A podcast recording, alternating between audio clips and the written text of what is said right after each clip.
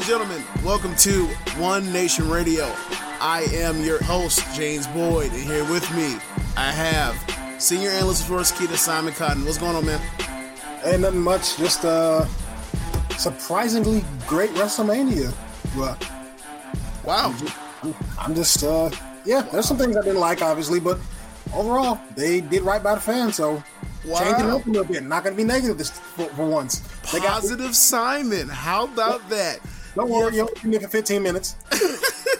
yeah, folks. Uh, just just to give you guys a heads up, uh, what's going on with Rich? Today is Rich's birthday. As we record this, we record. We always record this right after SmackDown. Uh, this same case. He decided to take a break because me and him have been to New York and back. Watched a lot, a lot of wrestling. Uh, so he wanted a night off with uh with his with his family and um and but whatever. It's, it's all good. But um, we're gonna we're just gonna go ahead and get into it. Uh, what we're gonna do is we're gonna give uh we're gonna you know kind of go over our thoughts and opinions short form on SmackDown I'm sorry on uh NXT takeover from the weekend and also WrestleMania and then we'll get into the reviews for the show. So uh Simon what do you think about NXT takeover New York? Not Brooklyn 5 but New York Yeah, I'm- it, it's gonna it's gonna baffle me forever that they decided not to just name it Brooklyn Five and just complete the series. dude every But- single time we were out there talking to people at the shows we went to i kept calling brooklyn and I had to stop myself. And then every time i stopped myself i kind of got kept getting annoyed because it's not brooklyn 5 it's new york. And it's stupid for why it's not why it's called new york because it's in brooklyn like it's always been the same exact building. And we're not going to have a brooklyn this year so i don't know what they're doing whatever Yeah, but that's pretty much all overall- they complained about on that show the show was awesome Yeah. As I said, I'm not. Uh, as, as for those of you who don't know, I'm not an avid viewer of NXT like um, what James here is, but I always watch it every once in a while, and I especially I've, I've never missed a takeover. I think since, uh, I think since the first takeover actually, because I was because back then I was just listening, trying to see Jushin Thunder Liger live. Ended up staying for the whole show. It was that good uh, and I keep up with pretty much all the takeovers. And this one was another great one. Like, I, I have no complaints whatsoever. My favorite match of the night.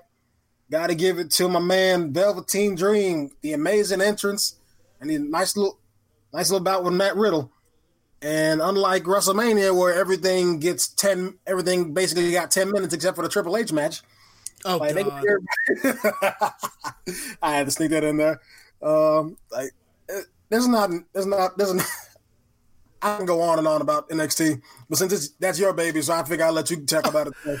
Oh wow, yeah, I think it's the best takeover ever. Um, and if it's not the best, then second best. It there wasn't a single uh, match on there that I wouldn't describe as uh, great. I would even call the women's match, which is the worst match on it. I would I would have give that four stars or whatever you want to call it. Um, so I thought it was a great match. I thought that you know I was kind of worried about doing the Walter title change here, as opposed to leaving that for the uh, for the UK fans, but.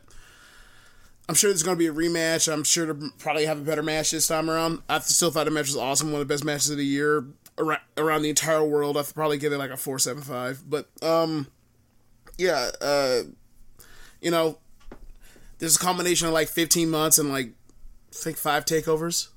Yeah, no, I'm sorry, six takeovers for to, to get to this point with Johnny where he becomes NXT champion. He's the greatest NXTer of all time. He, you know, first triple threat. Oh, sorry, not triple. Uh, uh, I'm sorry. Uh, was it not triple threat? Grand Slam? No, not Grand Slam. I forgot what it's called. Oh, Triple Crown. Uh, first Triple Crown NXTer with the North American and the tag, and now the NXT title. All, It's uh, all were fantastic matches. The man Yeah. never disappoints. Yeah. All of them bangers. So, I mean, that was a thumbs up. So I guess now we got to talk about WrestleMania, right? Uh, real quick though, before we move on, now you mentioned that this is the probably the greatest takeover ever. Now, correct me if I'm wrong, but you said the one I think last year or the year before that was one of the better ones. I think that, I think that. I think that last year's uh, WrestleMania takeover, so that's New Orleans was Oh, until was just knocked off, or but if not, it's it, they're the top two. There's nothing else that's above it. Those are the top two. And it's the WrestleMania of NXT. Yeah, apparently so. I mean, they all, you know, to be fair, this year they kind of cheated when they brought in Walter versus Dunne. Like, I mean, they could have slotted in Keith Lee and Dijakovic, but the you know this Walter thing was like this is the debut or you know die you know kind of bring him in uh in that way to the American scene or whatever else. Even though he's had matches in America, but my point is like this is like the this is like the most people have ever among Americans have ever seen of him. Like that was a big thing, and it was also cheating because he's like a dead ringer, right? So, um, but moving on to WrestleMania, I thought that um, obviously there's issues with the length of the show, but honestly, for me, this is more or less just like last year's show, except, huh? except we got the people that needed to win the matches won matches, the right people won one, and that made the show so much more enjoyable to watch. It still fell off a cliff when Kofi, Kofi won the same faction that it fell off a cliff after the Rousey mixed tag match. Another but, indication that they don't need to make these shows a, a marathon or half yeah, a day. Yeah, but you know, I don't have the same frustration of like, oh my god, they just like what the fuck did they just do? Like they just beat Roman, they just left Roman a bloody mess, and he's still gonna be the top guy, and he's the top guy that just got neutered in front of the world, and now what? This is stupid. As as opposed to, oh yeah, we got all these you know places uh, pieces in place, and we're going to follow through with them and not you know try to get too cute or you know or fuck with the fans. So. I really enjoyed the part of the show where I just didn't feel like I ever got really swerved or or antagonized because I'm a mark, right? So just along with that is a thumbs up and a step forward from last year. Now, you know, obviously, don't do as many matches. Cut show or cut the show down. Um, no more Triple H matches. No more Shane matches. Oh um, who else is on the card that shouldn't be there? No more doing this shit, wasting time with Cena, whatever else, showing this thing up. Well, Hogan, you know, you know, look, now we're right now doing WWE versus the port versus uh the transportation department for New Jersey right now because they swerved them on the time. They told them they were going to get out before twelve, and apparently they didn't. Man, I'm so thank God y'all didn't go. oh nah, nah, I wasn't going. I wasn't going. I mean, no knock against their shade against WrestleMania. I, you know, I really considered that of going because of the Kofi thing. Once it, you know, once it seemed like it was going to happen, but it's still Jersey. I was we were staying at Queens. That's a whole trip. That's that's a whole trip. Um, and I you know I kind of followed the weather the entire time, so I was like, uh, uh this ain't the way. So you know I I, I kind of lucked out on that one. And also once you know super suplex or suplex mania and everything was you know kind of boom boom boom right to back, back to back, so it was too close of a time thing to try to do to try to rush it. So um, no magazine when it did go to WrestleMania because WrestleMania is always an experience that I think a wrestling fan should go to. Now that it's coming um, to Tampa, you know, which is a rock's throw from where I stay, like 20 minute trip. Um, I'm probably going to go to this one, especially if I can get, you know, Kyrie on the pirate ship. That's definitely going to go down, right? But um, I thought it was a great show. I thought the Kofi Bryan match was one of the greatest WrestleMania matches all time. Um, I, you know, the there's people that have issues with the Ronda thing and the and the finish of that match, but whatever the right person won ultimately. Um, I don't feel like it's a Sting, Hogan, uh, Nick Patrick clusterfuck of uh, monumental proportions, but you know, it's something I feel like I overlook. And honestly, if you give me feel good, I'm willing over, or something I enjoy as a viewing product, like I'm willing to over to forgive some flaws. It's when you fuck with me and swerve me and give me bullshit, then I, you know, that's why I, I go, you know, nuclear on the show at times. Because I know, like, oh, you're doing something stupid, it's only going to lead to something stupid because look at the track record. But they came through, and I'm willing to forgive, like, you know, matches don't, don't matter or whatever else, or too many matches or show too long. Yeah. Uh, I Now, many of you who've ever, if you ever listened to One Nation Radio or just seen some of my blogs, you'll know that Wrestle, the previous year's WrestleMania, WrestleMania 34, I thought that show was terrible for the most part because it falls off a humongous cliff after the match with Ronda Rousey, Kurt Angle, Triple H, and Stephanie McMahon. It's like all the big matches that were supposed to deliver uh, didn't deliver at all. Because even though people didn't like Roman Reigns versus Brock Lesnar happen again, they expected a good match. Yep. What we got was an embarrassment. Substandard. Stuff right. AJ Styles versus Shinsuke Nakamura for the second time ever in wrestling history. They had only wrestled one time somewhere else, and they were bringing it to the WWE. Yeah. And, and they, that time it was a banger. Exactly. It ended up being just okay, and it took them four months for WWE to finally let them, hey, put on a really great match now. Um, what else? Ha- I, I, can oh, talk about. I mean, you had the whole segment with with Elias and Cena and Undertaker that went like forever. All right, I'm, um, I'm, not, I'm, not, I'm not trying to get mad, so I don't want to dwell on it. I say all that to say you had the Alexis. I'm sorry, you had the Alexa and um, Nia match that went like five or, or, four or five minutes, way too long. Uh, trying to think, uh, when was the Shane match? The Shane and Bryan match where they had Bryan they immediately stretch or drive him, even though all we wanted was that man to be in the ring and wrestle again. And, and then lo and behold, look at this year. He's in the ring and he's wrestling again, and it's, you know. People love it. Yeah. It's crazy.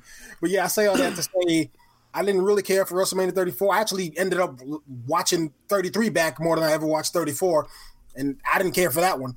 But uh, WrestleMania watch parts or the whole thing. Parts.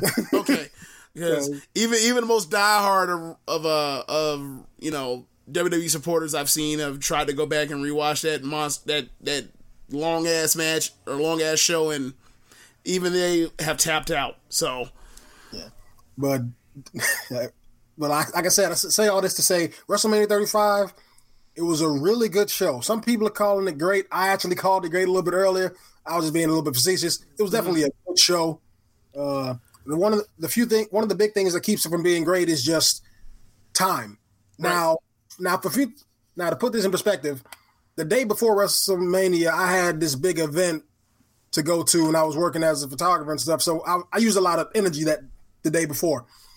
So when WrestleMania came along, I was watching good for the most part. After the after the Bryan Kofi match, which is basically like that was the main event for me for the most part. That was a, that, that was a pinnacle.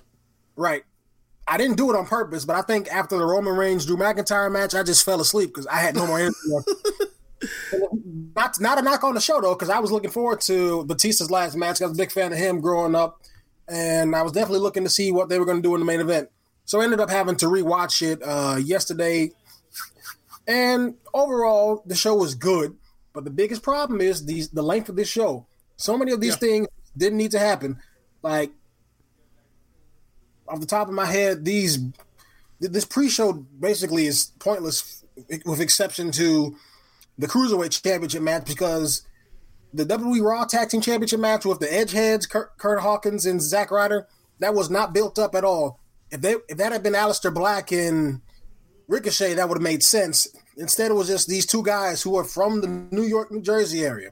So let's put them on the show and give them a win, even though it's basically going to make the tag titles more worthless than they currently are. Uh, Carmella winning the women's battle royale, pointless. They didn't even do anything with her on SmackDown when we get to that. Uh, Braun Strowman winning the the Andre the Giant battle royale. it's funny how his career trophy.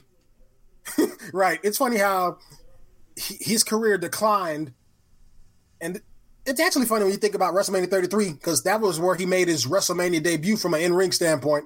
As a single, yeah, yeah, and he doesn't win that match. It ends up being Mojo Rawley who does nothing. The next yeah. year, he's he's wrestling. He's he's winning tag team championships with a child in the most in the closest thing WWE has ever done to a David Arquette moment. And then finally, after multiple title shots and big pay per views, and get these hands and Roman Reigns assaults and pulling down banisters on Kane and Brock Lesnar and all this craziness. He his career is now this is his biggest accomplishment since winning the tag team titles, winning the freaking Andre the Giant Memorial Battle Royale. That's ridiculous. Uh, I would put Money in the Bank above winning the Andre because winning Money in the Bank um, has led to a lot of great moments in WWE history. Not a single. can't name one there's great been, moment. There's been exactly one great moment out of any uh, Andre winner, and that's when Cesaro in the very first one uh, hawks up Big Show in that in the shotgun position and body slams him over the top rope. That's it. It was all down there from there. Now you mentioned that Braun Strowman Money in the Bank moment. What was the great moment that came out of that? Roman Reigns win the title. But I, I'm just saying, like the prestige of. The, I'm just saying that I'm just saying that it's a more prestigious thing to win Money in the Bank to be the Andre winner because the Andre winner is like it's freaking. It's think about it. It's Mojo Riley's. It's Matt Hardy's. Is washed. It's um. Big Show. It's Big Show who's washed. Baron It's, Corbin. it's Baron Corbin who. Ugh. So you get my, you get my point. Um. Yeah. Uh. Gotta get to anything else you wanna? Any other final Yeah. thoughts on WrestleMania? Yeah, I just want to get these last two things out. The first thing being the Universal Championship match. Uh, I'm not a fan of opening matches or opening shows with your World Championships. I hated WrestleMania 27 for doing that. Despite me loving WrestleMania 28, I hated the fact that the World Championship match started that show, and I hated it even more when you consider what happened.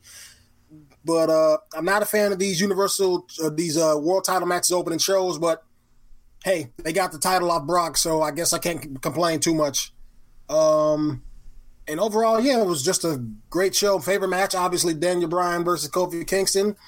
Kofi Kingston becoming the fourth ever Black World Champion under WWE. I'm not giving him credit for stuff WCW did. So what is Mark Henry, Booker T, The Rock, and now Kofi? Mm-hmm. Wow. Don't sound so excited, Jay. Yeah, I'm I'm thrilled. It's like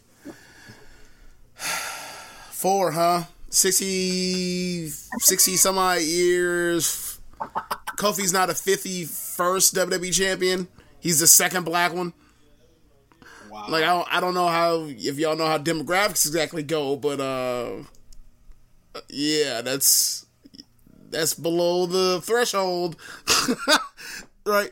Um, and there been don't act like there ain't been a bunch of whacker, shitty WWE champions or world champions of that. Like there's Jack Swaggers, there's you know, you know post uh how do I say this? Post masking Kane championship runs when Kane's out here like you know having some of the worst few having like the worst few in WWE like almost every single year in the two thousands. So yeah, it's I can't. Yeah. Not even mention. I can't even think of a good. Like even the stuff he did with Undertaker was like kind of wash. you talking about twenty ten? Yeah, That shit was trash. like That shit with Rey that, Mysterio was trash too. how did Hell in a Cell and he like opened the urn and the Undertaker got went into shock or some shit. Yeah, but you know, I'm glad for Kofi because he, you know, right now he's the hottest thing going in, um, in WWE right now. Um, it for right now, we'll see how it goes in the future because like they brought McIntyre over there for a reason uh, tonight. But yeah, I I thought that um, for me the the three big moments on the show with uh with with Seth and and with Kofi and with Becky, it overrode so much of the stuff that I would say was just more or less just there. It wasn't necessarily bad. It wasn't necessarily good. wasn't necessarily even great. But it was just stuff that was just there, and it and it didn't feel because the amount of matches kind of bogged you down. It and you know the the Steph or sorry the Tr- Triple H and Hunter thing was just like it shouldn't have gone that long. But yeah, let's just move on to uh, let's move on to Raw.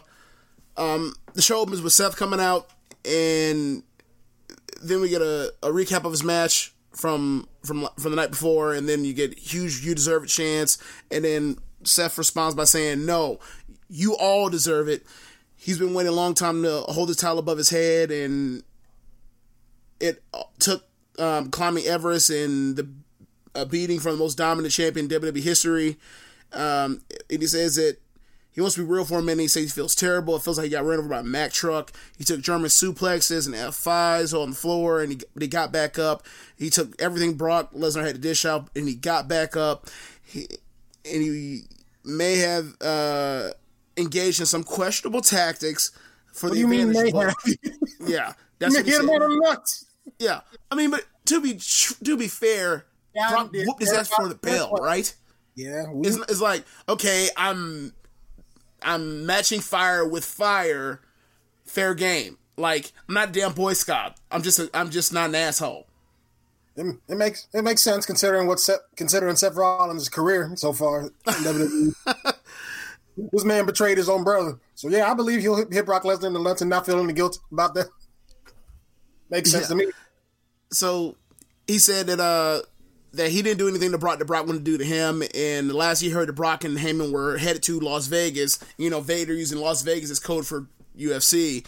And Seth says, as far as he's concerned, he can stay in Vegas.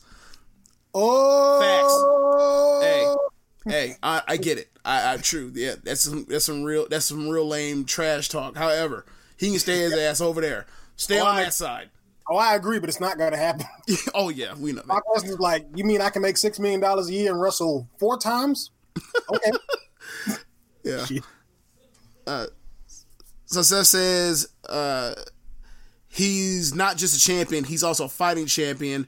And then he gets interrupted as Biggie hops on the house mic and says, "I'm not going to do it. I'm not going to do it, Biggie." But he, he introduces himself and Kofi as the new champion, and the New Day comes out and come down to the ring, and then Kofi says that um, this isn't a superstar shakeup. That's next week. And then Biggie explains that they're there that they're here because last night was uh, was a celebration, and they just couldn't wait for SmackDown. And Xavier says that Xavier says that uh, last night Rollins won this title, and Biggie um, also mentions that also talks up uh, Kofi's title win real big, and he says he deserves it. And Kofi talks about the women's match last night and Becky. We get some Becky chants. So then he says, "How about we do champion versus universe or WWE champion versus Universal champion? No Shield, no New Day, just one on one, title for title." And then Rollins accepts. So then we get Curt Hawkins, and uh, they come down to the ring, and then we get Curt Hawkins in a, WrestleMania rematch against the Revival. So uh, I thought that you know uh, championship rematches were antiquated. No, not a thing anymore. We you're supposed to forget that, huh? yeah, the same way. I think I wrote this in the article I did about the women's main event or the or the build to and just talking about how Stephanie McMahon, Vince McMahon, and Triple H all injected themselves into the storyline like two months after they promised they were done injecting themselves in storylines. One month. Oh, that's that's even worse. One month. it took them one month to take uh, Braun Strowman's Royal Rumble title shot away from after Stephanie promised to him, so uh, Brock or Braun would no longer uh, or wouldn't uh, tear up the show. Yeah, that took them one month to do that, and then two months, uh, and then a month after that, that's when they uh, took Becky out the match. Yeah, Yeah, so so real quick about this, uh are they like signaling that the brand split is ending real soon? Because they are just liberally just putting these Raw and SmackDown superstars on the opposite shows now. I don't you know. Already you already got the women's titles unified, the United States Championship and Intercontinental Championship. Like, I'm pretty sure the U.S. title could disappear right now and no one would miss it. I don't know. I think it's kind of to give you the anything can happen type of feel, but eventually, like after the shakeup, they're gonna, you know, it's gonna be right back to, you know, you're on that side, I'm on that side until like Royal Rumble or I'm sorry, Survivor Series, and then somebody will and then somebody will uh, come out on the go home show, and then you'll be like, oh, I, or the go home show, the Survivor Series, you'll be like, oh, uh, what is so and so doing here on Raw? What is so and so doing here on SmackDown? Yeah. Yeah, So Curt, Hawkins, Curt Hawkins versus Zack Ryder. It was a good match. Um, okay, so Ryder had a, a heart attack uh, that led to a near fall during the commercial break. After the break, Ryder uh, made a hot tag and ran wild on both of the guy on the revival. He dished out uh, a broski boot and tagged in Hawkins and hit a flying elbow drop for two. Hawkins finally uh, he landed awkwardly on his leg, but it was just he was just faking it, which led to a small package for a near fall. Uh, they went back and forth to a rival hit uh, Ryder with a Shatter Machine, but Hawkins made a blind text and almost saw it, so he slipped behind and ma- and uh, Dawson for a schoolboy for the win. Um, I'm glad they wore different gear tonight. So so Ryder and uh, Dash didn't look the same. oh God. I'm yeah, not. Uh, they literally have the same yellow and white. I'm like, who made this decision? so after the match, we end up getting uh, a Baron Corbin promo where he comes out and he talks. He runs down Kurt Angle.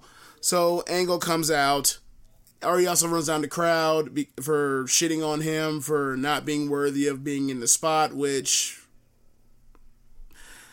okay, so you're mad at people for being mad at you for being in the spot. It's like, okay, how meta is this?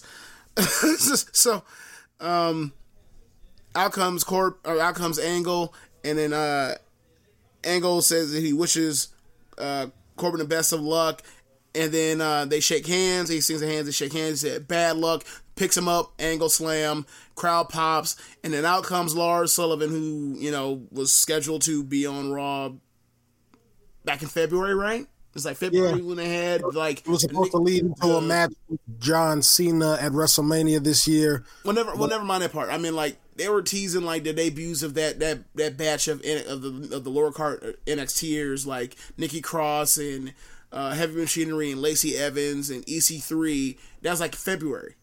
Mm-hmm. I, I think it was a little bit before that. Actually, actually. Uh, you're right. I'm sorry because February was when they brought in like the ringers, like the Garganos and the Blacks and the and the Ricochets and the uh and the Ciampas. Uh, that was that was actually like right after they did the they brought in uh Vince, so that was like mid December, and they were even teasing Lars like as far back as like the night after Survivor Series. So that's a hell of a debut. Like that's almost like when Brodus Clay showed up when they were showing those dark vignettes, like he's gonna be a monster, and he shows up as Funkadactyl months later. But at least he decided to make go follow through of like, yeah, uh, Lars is here to cause pain, destruction, and chaos. Uh, he ain't and, with none in that metal slap. He ain't with that dancing nonsense. Yeah, yeah. As he proved. Yeah. Yeah. Um, I have really no notes on the Lars thing when he comes out and attacks Angle. He, he you know, he, he, hits him with his with his finishes freak accident, and then he gives him a diving headbutt from like probably across, halfway across the ring, which is impressive for a dude that big. Um, no, I thought they were done with the diving headbutts uh, a while back. Yeah, like in 2007, you mean? or 2000? Yeah, 2007. That's is that what you mean? That I mean, and that and kind of like Daniel LeBron. Bryan. Yeah, I was like, Yep. Ain't that ain't that basically what helped contribute to his issues? Yeah, I mean it's whatever. I, look, I don't think he's gonna be doing that that often. I think that is that should be like his super finisher or his big move in a big spot at a big show. You mean like, like, look at him. Does he look at that dude? Does that dude like somebody needs to leave his feet? not at all. Needs to, you know what I mean? So like that's that's, that's gonna not, be his. So that's gonna be his Mark Henry uh, chair to the leg spot. Whatever you want to call it. Like that's like the that's like his Brock Lesnar uh, shooting star press, something like that, right? Like talk about a move you ain't never seen him do ever again.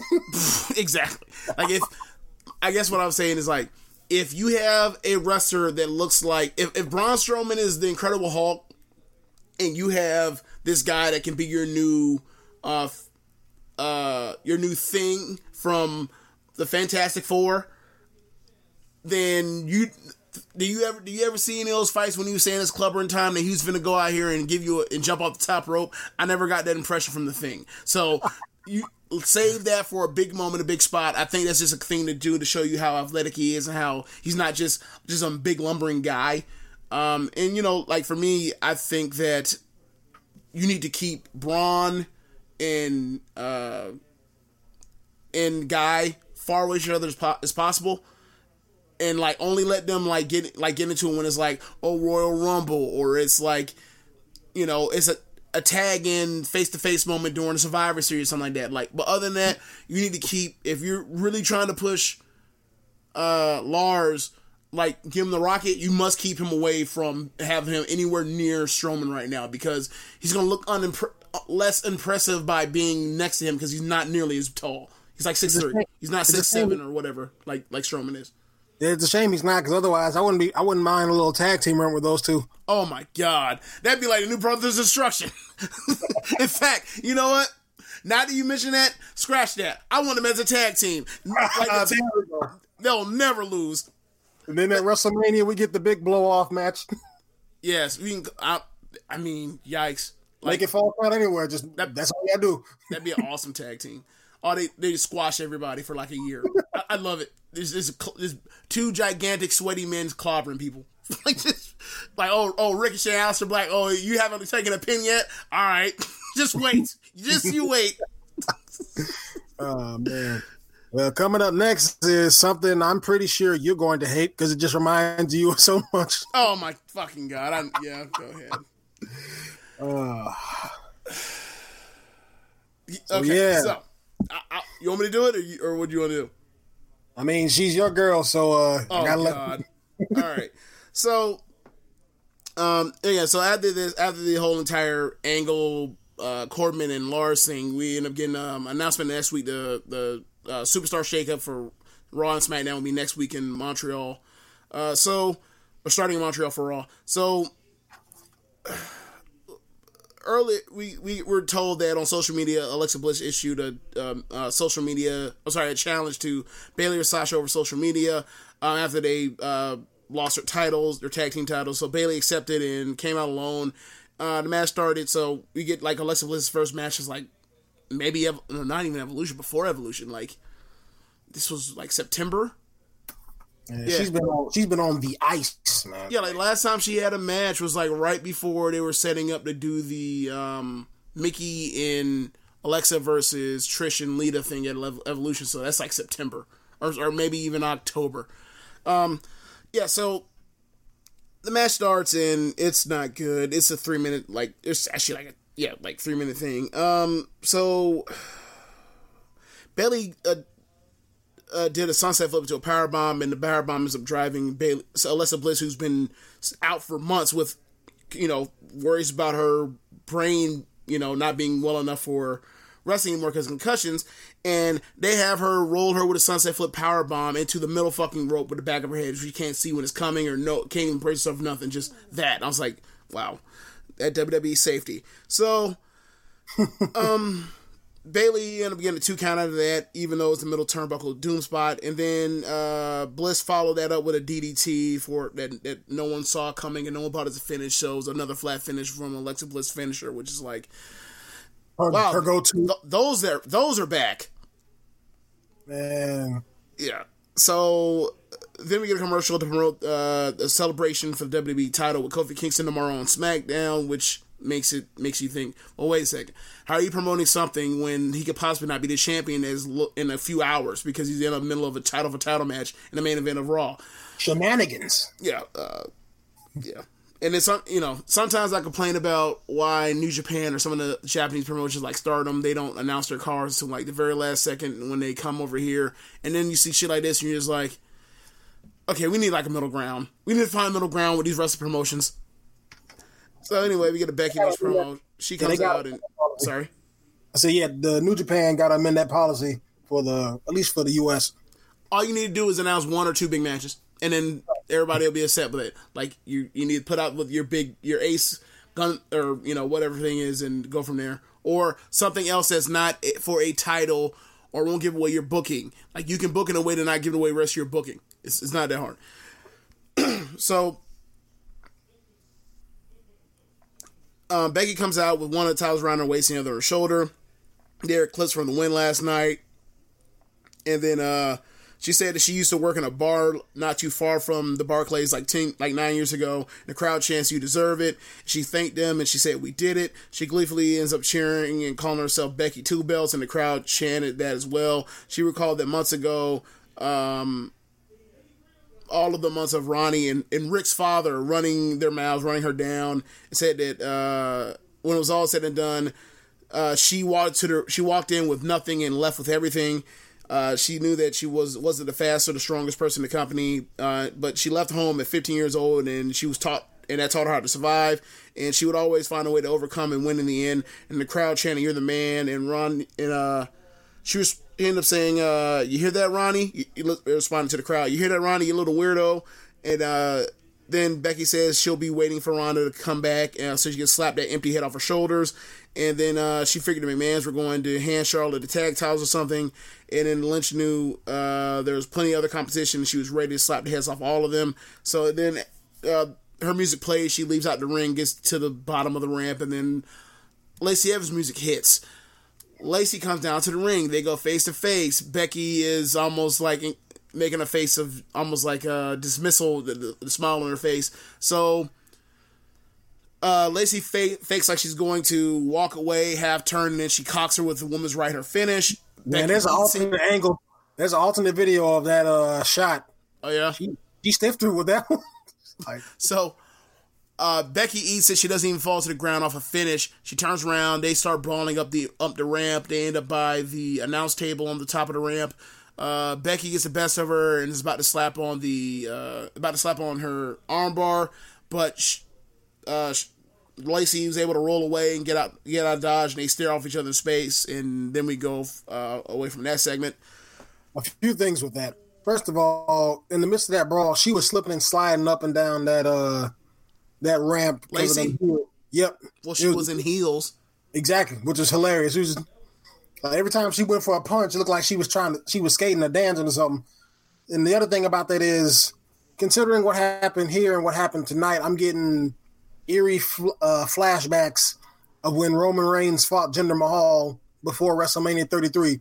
For those of you who don't remember, we had we had seen Jinder Mahal in like a few tag team matches, uh, singles match here and there. That was it. But out of nowhere, Jinder Mahal is wrestling Roman Reigns, and it's competitive. Like he's literally dominating Roman Re- Roman Reigns. The it guy competitive. He got a okay. No, no. Okay, he got a near fall because Undertaker's uh gong went off and they and he actually and Roman got distracted by the music and he got a pinfall off the finish and then he kicked out and then he immediately hit his finish and beat him. That's not that's not a competitive match. I'm sorry. It was for, for a world cha- for a world champion of his caliber. That is too competitive. Like, could you, you imagine Hogan? Could you imagine Hogan doing that for the Brooklyn Brawler? I imagine him doing for Beefcake. I say, point is with that is that a few months later, Jinder Mahal just woke up. I just woke up one day and Jinder Mahal was suddenly WWE champion, and I have a bad feeling that we're in for some of the same stuff here. It might not be. It might not be at Money in the Bank, but it's definitely coming. I think the story to that is more that Vince views uh, SmackDown as inferior to Raw. Then he actually is like, yeah, we'll have him have a competitive match, and that will springboard him to the WWE title. I think I think that's really more what it is. I mean, especially after six and zero oh between Raw and SmackDown. Um, so after this, we end up getting an announcement that uh, Dean Ambrose's last match in WWE will be against Bobby Lashley. Like, what a send off! what what a way to cap an incredible tenure. So um, we go backstage and uh, Charly Caruso asks Rollins why he accepted the match, uh, the the challenge for title for title, and he says that um, what he, he lives and loves challenges, and he admired Kofi and New Day for challenging him, but he's also a little insulted because this was uh, Raw, how in uh, and if you you know disrespect him, you'll face consequences. He knew that uh, Kofi was capable of an A plus performance, but he would need another one tonight. So then we get Blackachet versus uh, Fabulous Alpha and a, in a tag rematch. Um, this was a good match. It, it, it, but like I, I'm like I'm sorry, like I'm just done with the Raw tag teams except from like I guess back uh, Blackachet. Like all of them are dead to me. Like Revival, they're great, but I don't care. Um, why, why does Ruben, let them go? they're not they don't care about them they clearly don't care yeah. the, the, two, the two days of the meet of media by media i mean wrestling media talking about the revival jumping over to aew or wherever they go and it dies out in two days. No one's gonna care. They no one's gonna care after that. The revival are great wrestlers. They are not big stars. Just cut them let them do something else. You, those are two paychecks that well, you don't my, pay. Well my thing is this. Ultimately what it comes down to is that you look at those guys and you don't see stars, so that's one strike against them. The thing that will get them over is their matches. But this is WWE. They care more about the in-ring product than they ever have before, but they're still far behind in that in that in that scenario. And you know, Vince doesn't care about tag wrestling. Like he only really sees it as a as a storyline device uh, to be able to break up somebody or hide somebody that he's trying to put in an incubator until they get until they get hot enough to pull out and make a, and do something when it's a single, or to put somebody that doesn't really have any they have anything really going for them great creatively and something that they give them something to do. Like that's what they did with Seth with in with in Ambrose in 2017. It was like, do you want to do that or do you want to have him like you know like fuck around and ruin his career like having a feud with Bray Wyatt? like so they decided let's do this. Um, so you know, look at look at the Kofi thing. Like Kofi was a great mid card wrestler in WWE for a long time, won a bunch of titles, whatever else. Um, Big E comes in. He was he was in, one time Intercontinental Champion. They did nothing with his Intercontinental title run. They brought in they brought up Xavier from NXT and he made him the guy. Pro- they made him the, the, black man with an afro that like dances and has wet hair and shit and soul glows his hair or whatever the fuck that was. I don't even know what the hell that was supposed to be. It made me uncomfortable. I didn't know. I didn't know what it was, but it made me uncomfortable. So they all got them together and they put them in the tag team and they turned it. You know, they got out like they turned it into this, but they really had nothing for them. And you know, you look at what New Day was when they first came out when the, it's time for us to take, and, and everyone felt like they're going to be the next nation domination. Why? Because they're black, Simon. So then, so, so then we get that, and they're like, okay, so they're a gospel group, and they're spreading positivity. This is too lame. They get booed. They turn heel. They're awesome as heels, and then um, they turned babyface pretty much at uh, SummerSlam 2015, and the rest is history. So they don't really have pl- much for in the way of plans for the tag team thing. Like New Day versus Usos, we just lucked into that. It just turned into the feud of the year. like it wasn't supposed to be that. Just we just lucked into it. Um, yeah. So, but when it comes to you know Roode and Gable and like they don't care about those two. You could tell. And then you know that was supposed to be a launch pad to get Jason Jordan off the ground, and he got hurt And it before before they already fucked him up by making him Angle's son, right? So, um, yeah, that's such a, such a tragedy. He never got to say goodbye to his son. they like, just left on banter. dude, like that that that after WrestleMania 2017 Raw, where there's like Enzo and Cass and Jason Jordan's on Raw and he's about to be he's about to be come out as or he's on SmackDown, but he's about to come out on Raw as as Kurt Angle's illegitimate son, or not, yeah, or My love child or whatever. This is like, yo, this is this is. I'm glad I wasn't watching then. I'm glad I took that break. I, I, I couldn't I couldn't handle that. I just couldn't. Uh, so anyway, I'm trying to think, figure out where we are now. Yeah, they, they had a good match, but they, go ahead. I think that year was the, the break you took for basketball, and the and last year was the Roman Reigns got green. For yeah, I had, took two years off in a row, like immediately after WrestleMania, immediately after WrestleMania, and now like I'm doing this. like, you know, it, it, goes to show you that like this was a better show than like the previous two years where it just felt like I all right, I, I feel gross. I need to like go somewhere, take a shower, and get this get this off me. Get like this all of this wrestling, this WrestleMania season off of me the last two years because like last two were so like unsatisfying. Um, yeah. So, but anyway, back to Lecture Hand. Like Black Shane and and Glorious Alpha, as I call them, like, they had a really good match. Uh, and uh, I'm trying to think what the finish was. Um, what was the finish? Do you remember? Oh, I'm sorry. Yeah, that's right. Ricochet ended up hitting uh, a code breaker on on Gable for the for the victory. Um, so we go backstage and Elias with Elias and he says he is uh, he was interrupted by Cena with his rapping, um, and it it was something he could do in his sleep. And he said that the McMahon's have given him all the time he wants for a performance tonight, and he weren't anyone who dared to interrupt him. Then we get a this we get this fucking vignette uh, it's in a black dark room. It looks like it looks it looks like Mojo's room. Anyway, uh, there's a box. There's smoke coming out the box, and then I'm like Brad Pitt and Seven. What's in the box? What's in the box? All of a sudden, the box opens, and it's like a a head of a, of a bird. I'm assuming it's a vulture, and then you hear uh, someone cackling, and it sounds like Bray Wyatt. So then I assume it's a buzzard. You're supposed to follow that, and I don't know if there's buzzards being sent in the mail or what the fuck's going on. But whatever this is, is not going to be good. And we're going to be like, wow, like WWE is screwed up with Bray Wyatt again. And I'm going to say to you guys, guys, like the character is just fatally flawed. Like there's nothing you can do with it. It's always going to come off as lame in the end. Always.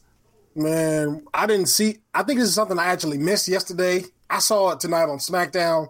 When I saw that goofy, I'm like, why is there a box being focused on? And I saw that thing pop out.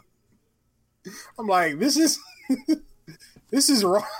that is crap. Like, I don't like Bray Wyatt, but Jesus, he don't deserve this. Yeah, I feel bad for him. Like, like th- think about the break he caught by not having to do the Sister Abigail thing against uh, Finn Balor at the end of 2000 or towards the end of 2017. We was about to get the Voodoo Man in drag versus the Great Pumpkin. Right, Ooh. like they, they, they basically like wow. Was it was it was it uh, meningitis he had? Like meningitis saved his career, right? And then like he he dodged he, he dodged that debacle that debacle in the worst Vince Man, and then now he's doing hand puppets. The fuck, man! Like, better, you don't get this Jim Henson shit out my fucking face. You better be on some Foley stuff or, or that as it be doing it for laughs.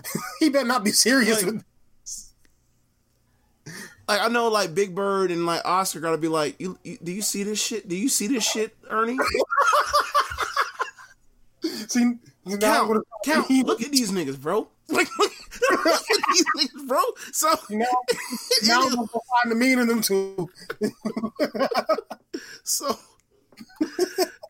anyway, uh, we, we get Dean, we get Ambrose versus Lashley in his last match of his tenure it's a match. It's whatever. Like they couldn't let him face Roman Reigns one last time or something. Oh God. Um, I need to think. So basically, the whole match ends up where they they they do some some cheating with Lio Rush.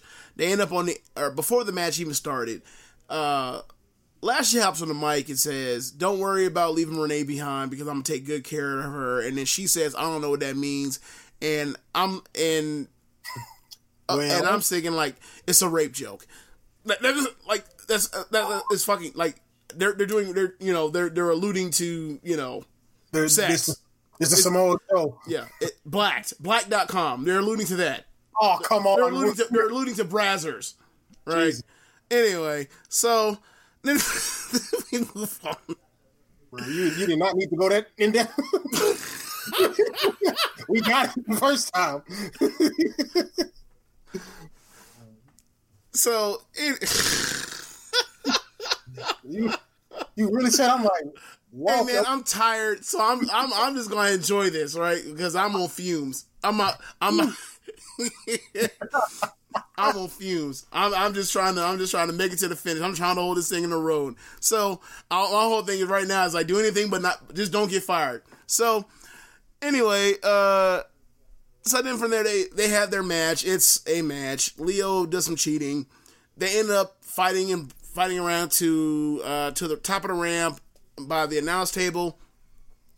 Uh, Ambrose uh, Ambrose has the advantage, and then like and he goes and pulls off the all the stuff off the announce table, like he's gonna put Lashley through the through the uh, table. He turns around, he ends up getting speared, and he ends up getting uh, thrown through the table. And goodbye, Dean Ambrose. uh, they, they have Renee. They show face picture shows her uh, having face of concern, and she goes and checks on him, and then they uh, and then they act as if like uh, he's about to get uh, or they're about to give him some type of medical assistance or whatever else. And meanwhile, as it's happening, they have a shot of Graves, and he looks completely disinterested and unconcerned that his colleague that he's been doing the show with for like six months or something like that on a weekly basis, husband is laid the fuck out, and he's like, whatever, like it's just any old other guy. It's not like you know my colleague's husband is right there, ass whooped. So um, that kind of buried the moment. But hey, hey, yeah, the definition of punk rock is loyalty. and if he's leaving the company, then he's not loyal. I I guess so. I guess so.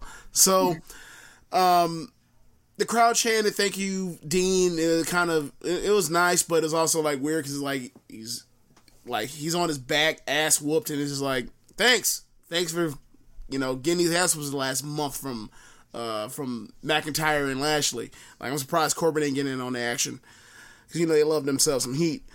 So, um, then from there we go backstage and we see Sami Zayn, who we haven't seen in nine months or something like that, um, walking backstage, just walking. Um, so, and that's to hold you over to the next through the next commercial break. So then we see, then we go back to another dark black room, and we see Mojo Rawley stuck in the mirror dimension, looking into a mirror, and this time the mirror is broken, and he has the old Luna Vachon, uh, like veins of lightning or whatever else you want to call it, like over his face, and is like, "What the fuck are you doing? And what the fuck are you about to do? And when are they gonna take you back off TV after they do it? Because it's just it, there's no way whatever they're about to do is gonna work. Not a chance. Look, you know." Anyone that listens to this show normally knows that whenever they do something that that that looks like it's super over else, I always say we'll see. I ain't gotta see this one. This is gonna fucking suck, and it's gonna be embarrassing, and it's gonna be some of the worst stuff of the year. Stay tuned. it's so, funny you mentioned Luna Vachon going in, uh, mentioned Vachon's paint, considering she went into the Hall of Fame this past weekend. Oh yeah, uh, that's right. But uh, yeah, this whole Mojo Rawley thing is ridiculous. I'm kind of there's a list of people who I'm just tired of seeing in general. Like part of that list is Jinder Mahal, Baron Corbin, Alexa Bliss, and Mojo Rawley in these crazy segments. And when Bray Wyatt eventually shows up, if he's serious about this puppet gimmick, I'm gonna get even more tired of him. Cause I because I was over it. If it wasn't for that uh, little broken tag team goofiness he did, I would have been like, yeah, it's time to go. Quite yeah. frankly, I still am, but hey, I'm judging on I'm judging him on a weekly basis. Yeah. You, you entertain me this week? Okay, you can stay. Nope. Okay, that's that's a, you can go. Yeah, I mean he consistently puts out like these nothing segments that aren't like intriguing or anything else, and makes you feel like whatever he comes out with is going to be dead on arrival. But yeah, this, this what? But when I saw those, and I saw the makeup, that eye makeup, I was like, "Yep, that clinches it. This shit will not. This shit will not slap. There's not a chance. Ain't no way." So then we then from there uh, we are told by Michael Cole that that uh, that they're not sure whether or not Renee will be back for commentary tonight after Ambrose gets uh, some medical attention. So then Sami comes out. The crowd's loudly is is going wild. They're or not wild, like they're they're loudly cheering. They're cheering um, in the melody of his theme song. Um, and then we get some chance of welcome back. We get a late chance, and uh, Sami says he figured he was that if he was going to miss WrestleMania, he may as well come back the night after WrestleMania. Um, he said the schedule was wide open and he wanted a match. Um, so he asked anyone in the back, um, and then out comes Finn Balor. So then Balor ends up whispering to the referee, and then a referee relays it the message to the ring announcer, and we find out that this match is for the Intercontinental title. Don't you just love the fact that like we can get these things decided by like the wrestlers and not have to deal with management or authority or whatever else? We could just have, you know, we just let the let the wrestlers dictate what the terms of the show. I, yeah, I like that. Yeah, once one one time out of the year, because until Finn Balor, I guarantee you, a month from now, it's like, whoa, whoa, whoa, whoa. Who who told you you could defend your title when you, whenever you want? We don't do that type of thing around here. And then someone's gonna pull up the meme or the or the picture. That'd be a great way for a heel to uh. That'd be a great way for a, heel to get heat. It'd be like or or a heel authority figure like there's a babyface wins a title and then they come out and say not not nullified did not happen because yet yet was no paperwork sent to me to authorize the match. That would get super that. that would get super like cringe fuck you heat, but hey, hey, they've done that before. They have no qualms about pissing off their audience. Be very careful because I was when people pointed out that the contract Kofi signed was dated for like March 23rd, I was like, they better not. Yeah, there wouldn't be no more. If they did something like that, there would no longer be a One Nation Radio on LP. it would just be like, Rich would have been done, and I would have been like, "Yep, uh, it's it's about it's about playoff time." So, um, so yeah. Uh, one one thing I want to point out for those that are listening is they did this in a way that um, they made sure, or uh, okay, um, I don't want to say um, I don't want to say that for sure. I know that uh, they hate Sami Zayn, or they or they dislike Sami Zayn, or they're annoyed by him complaining or making suggestions, or they hate his ideas, or why is it always back and forth? You like you work for us, just do what the fuck we tell you and go away, and you're lucky to have a fucking job, you worker bee, or whatever. But he's been gone for nine months. He's someone the crowd respects and you decide to bring his return by having him walk backstage as opposed to Balor comes out. Oh, he's happy. He gets to talk to Mike for a little bit about how he's an Intercontinental Champion again, and he wants to be a fighting champion like every other babyface champion we have these days. They love to be fighting champions. They're the finest fighting champions to ever fight. They so, love it. They love it until they lose, and it's like, yeah. Or they come up with whatever other reason for him to come out and says that he wants to have a match, whatever and then out comes Sami Zayn. We haven't seen him in months. Like he got a huge, he got a huge pop, whatever else. But it could have been a lot much bigger had it been the surprise been he comes out and then all of a sudden like they shake hands or whatever else because the because the NXT days whatever else, and then all of a sudden he puts a title, uh, he decides to put a title line and they have the match. Like that would have been it was still a great segment or whatever else and great return. He got a great reception. It could have been better. That's all I'm saying, right? Man, the, details, um, the details of WWE are missed more often than not. Good point. So they proceed to have a, a good ass match. They fight back and forth. Uh, ultimately, uh, Sami uh, can't doesn't win and he ends up eating a, a coup de grace. Um, so after the match, um, he said that uh, he thought that coming back here, or Sami gets on the mic, he says that he thought that coming back here would, would have cured what ailed him, but all it did was reinforce what he realized over the past nine months. He said it, uh, it genuinely seemed like the fans missed him, but Sami did not miss any of uh, any of this or any of the fans. So then Sami says that WWE is a toxic environment, but it wasn't the McMahons or the other superstars. It's because of the fans and their ugliness. Zayn lived a meaningful and happy life, but the fans lived uh, a meaningless existence. They only received satisfaction from being critics. He called uh, a fan a moron in the in the crowd and uh, bemoaned the crowd for being judgmental.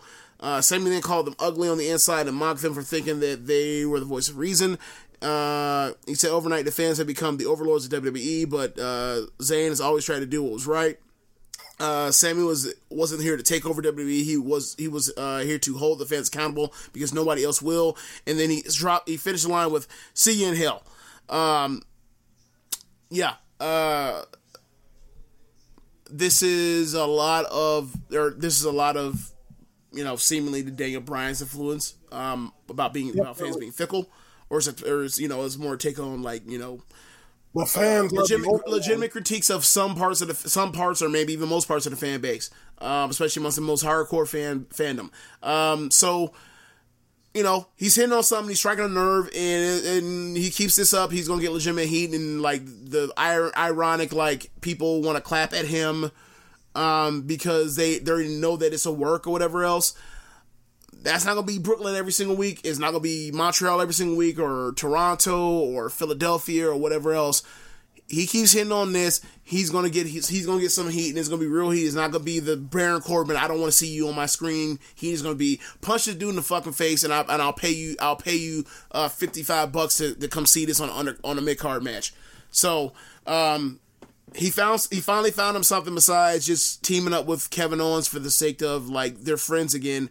Uh, and I, I, I'm I'm really interested to see what they do with this because that dude has all the talent in the world. You heard that promo, or you've heard any Sami Zayn promo on the main roster or NXT. That dude's always had a bit of it in him um, with the matches or with the, the promo. It just he's never got an opportunity to really showcase it aside from when he was you know fighting Sami Zayn or uh, fighting Kevin Owens on T, uh, on the main roster. So um, he still hasn't won on title. Another, sorry. He still hasn't won a title on the main roster, has nope, he? still titleless. That's why I thought, you know, they might actually turn switch title on him at this point. But um Yeah, I'm interested to see what this leads to next because he's gonna cut some killer promos, uh, shitting on the crowd, and the crowd ain't gonna be able to poo poo it or whatever else because he's gonna come from us. He's gonna come with promos that make sense for him. I ain't gonna lie, it would have been cold for him to have won the title and then cut that speech. Yeah, that would have been more awesome. Because they, you know how the fans get when titles change. Yep. They'd have been super happy, and he would have hit them with that, and he would have told them to shove it, and they'd been like, "That's super awesome." They're like, "This some bullshit." Like this man came back, won a title, and like immediately has a program with Balor, and um, that the crowd would love, and he shed on the fans. Like it would it would have been like a gigantic stepping stone thing. But this look, um, we've seen some of the booking for Sami in the past. He's had a, he, it's been a lot worse for him in, in his tenure on the main roster. So um, he, it seems like they're giving him something and they keep they keep giving him a shot like he's gonna get over because that dude is that kind of talent. Definitely. yeah. So from there, uh, we end up getting uh, Elias. Jesus. So, oh, I'm sorry. I'm sorry about this. So Actually, we go backstage with Dana Brooke, and she's she ends up saying that she wanted to congratulate Becky Lynch on becoming uh, the, uh, the double champion, and she knew there were a lot of challengers. Uh, even though she wasn't at the front of the line, she was no longer in the back of the line, and uh, Dana Brooke was ready to seize the moment and congratulate Becky again. This promo was was um, Domo Arigato, Mister Roboto. She sounded like a complete droid. she, she, she, she, it was, she looked like a real, she, she looked like a real Gundam, Gundamish. Yes, like a real Gundam machine. Yeah, so yeah, sure, real robotic. Um, oh my god. I wasn't ready for that. I wasn't spending it. the first thing that came to me. I'm sorry. oh man. Spin neck. Never mind. I'm gonna stop. You you won. I can't top that. I, there's nothing I can come up with that can beat that. So I'm just gonna move on. I was trying to top it. I can't. So you win. So then we get Elias. He comes out. Uh, I'm sorry. Uh, we get Elias in the ring. He says that uh, if it was not for Cena, um, I'm sorry. He says that Cena was not a music, musician or an artist. Um, he said that uh, Elias wanted to show him how easy it was to rap. And then he begins to rap and includes lines about giving Cena the middle finger and he said anyone who interrupts him next is a dead man. So then out comes the Anybody dead else? man. The the gong rings. Out comes Undertaker without a shirt for some reason. Well, he had the, he had the straps down to show you that yeah, I've, I'm I'm I've lost 20, 30 pounds. I'm I'm in much better shape than I've been since I uh, had the hip surgery in 2017. So, yeah, but the problem is your hairline isn't. Sorry. Well, that wasn't supposed to be exposed, but because the hat was supposed to stay on, Simon. So, no matter what was supposed to happen, it, yeah. I, rem- I, remember what happened. Now, I, before I, you go, look, all, all, I'm saying is players fuck up sometimes. It's okay. That's all yeah. I'm saying. now, when uh, he said the next person who interrupted me is a dead man, I immediately got a call back to Shane McMahon saying, uh, "Any takers?" oh God, I don't remember at all, but that sounds so corny. So that, I think it was an attitude there at some episode. It was like it was 2000 ish or something like that. He was like, "Any takers?" I'm like. Yeah, I wonder who you're talking. Oh, look, what are the okay, so uh, out comes Undertaker. Uh, Elias is debating whether or not he should tuck tail out the ring or not. Um, and then he eventually turns around and he's getting catching that big boot. He uh, gets choke slammed, and he catches a, a uh, tombstone, and then the crowd uh, counts the counts the pinfall because they're the refs, and you know they're the authority, right? So, um, so we move on. Uh, uh, to the main event. Uh, it's Kofi versus uh, Seth, winner take all. The sequel. Yeah. Uh, so they they end up having like it could go like something like seven eight minutes. It's it's a, it's a good match. It's, it's a good it's a good main event. And then out come the bar. They enter they they uh, for the DQ. The crowd boos because they were they've been sold on this match since the opening uh, promo, and uh, they were you know they were watching, and they kept getting segments to watch this and then they get fucked. So the crowd boos, and they got and it was a situation where everyone knows that this match is probably they're going to find a way to get out this match. We're not going to do a finish, but you figure it's going to be with a Roman Reigns or Drew McIntyre because Drew McIntyre uh, beat Seth the other week on TV, so he's the next. He's in theory, he's the next logical challenger, or Dean Ambrose, or Brock Lesnar that's pissed that he lost his title, or Daniel Bryan who's pissed that he lost his title. None of that happened. Out come a tag team from SmackDown to go that shouldn't even be on SmackDown. They go out there to interfere, and then um, they both make they both clear them off, and they or they both clear the. Or I'm sorry. Uh, then Seth comes on mic and says, "You know what? We're going to put me and Kofi's match to the side. We want a PC. You two, and and they have a tag match. They go out there and they have a good tag match." Or a fine tag match that the crowd could not give a fuck about because they're pissed off they didn't get to see this this match that you just gave them that you promoted them all night and you got and they got swerved on and they wasn't even a good swerve. They just got you know they got fucked. So um, eventually, uh, I think, yeah, we end up getting a, a tag situation where Kofi, uh, where Seth tags Kofi at the end. Um, Kofi hits the Trouble in Paradise, and then in comes uh, Seth for the stomp on uh, one of the one of the bar members. I believe it was Sheamus. Uh, stomps that boy out, and uh, they get the victory, and then they um they go off air. Yeah. So it's funny because I actually had a little interaction with uh, Chad Matthews, the doc on LOP, and uh, Ray Cash, formerly Social Suplex. He worked. He's at the chair shot right now, and they, we were talking about this. And my big issue with this was, first of all, nobody asked for the winner take all stipulation that we got at WrestleMania. Nope people were fine with the Raw Women's Championship match and Asuka getting us her own separate match, yep. whether against Mandy Rose, Sonya Deville, or Naomi. Personally, mm-hmm. I was pushing Naomi. It, they they make a last minute decision, and the definition of last minute decision because if they wanted to do this, they could have had Charlotte win at TLC, at Royal Rumble, at, at Elimination Chamber, at Fastlane. They decide two weeks before WrestleMania to take the title off Asuka so they can get their glorious winner take all match. Mm-hmm. Now it ends up working because of just the storyline that's already been built up to. It gives point. Charlotte it gives Charlotte a reason to be there.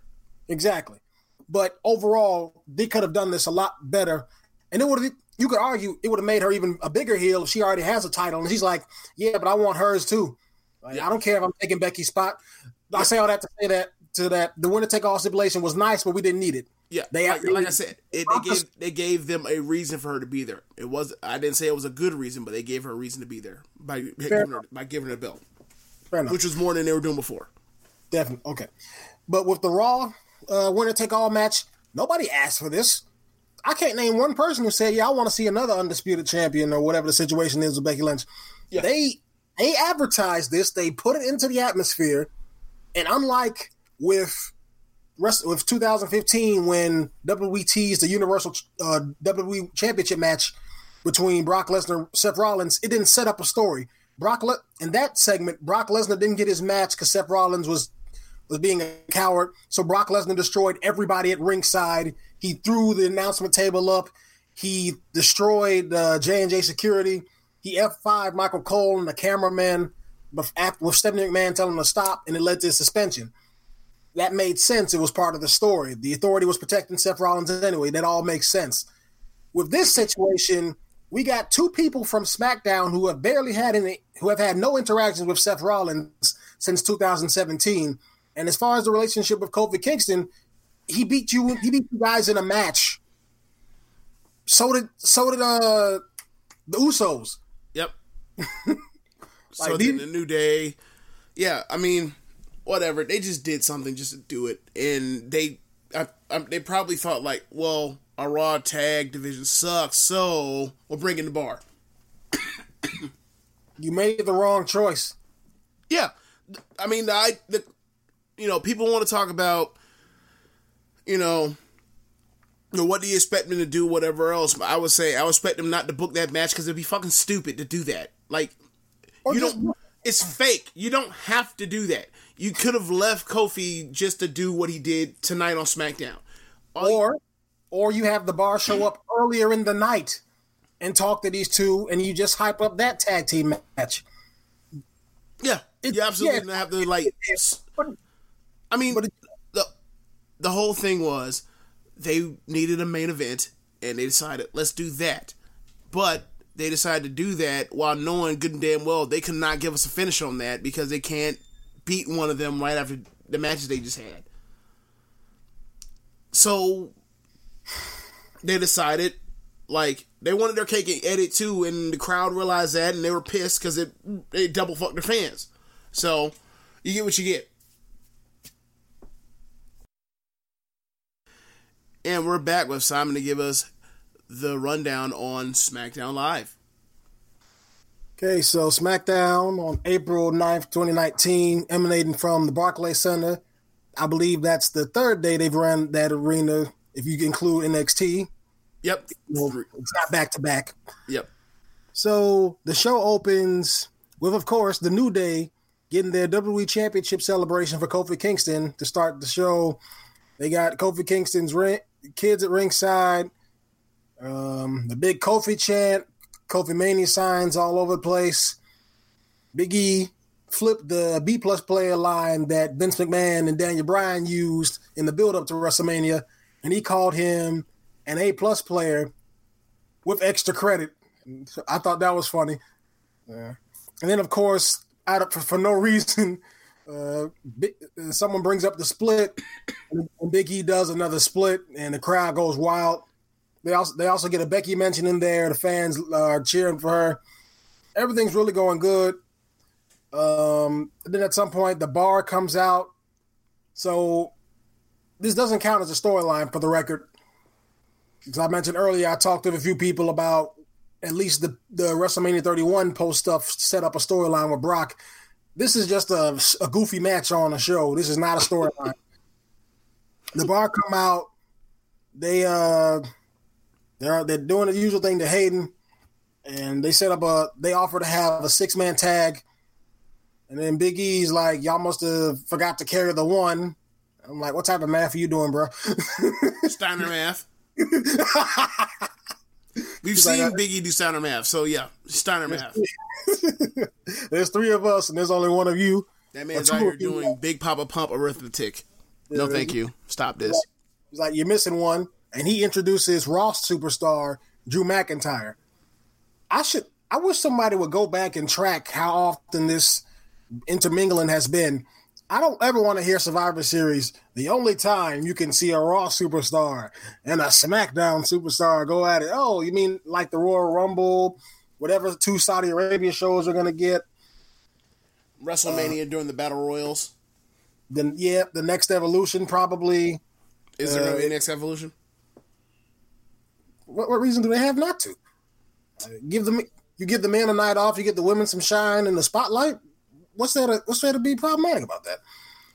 I know why they won't do it, but like I'm not saying that they shouldn't do it. They obviously should because Evolution was the best show of the year last year. I'm saying that by, by it seems like they've announced a match, some shows, or whatever else, and it ain't there. Where it's at? You tell me. In the middle of nowhere until until the next Saudi Arabia show puts pressure on them and then they and then they run a random arena. Anyway, moving on, we get a pretty cool tag team, a six man tag team match. So, and you get you kind of got to get used to these for these post pay per view shows. They really don't be going heavy at all.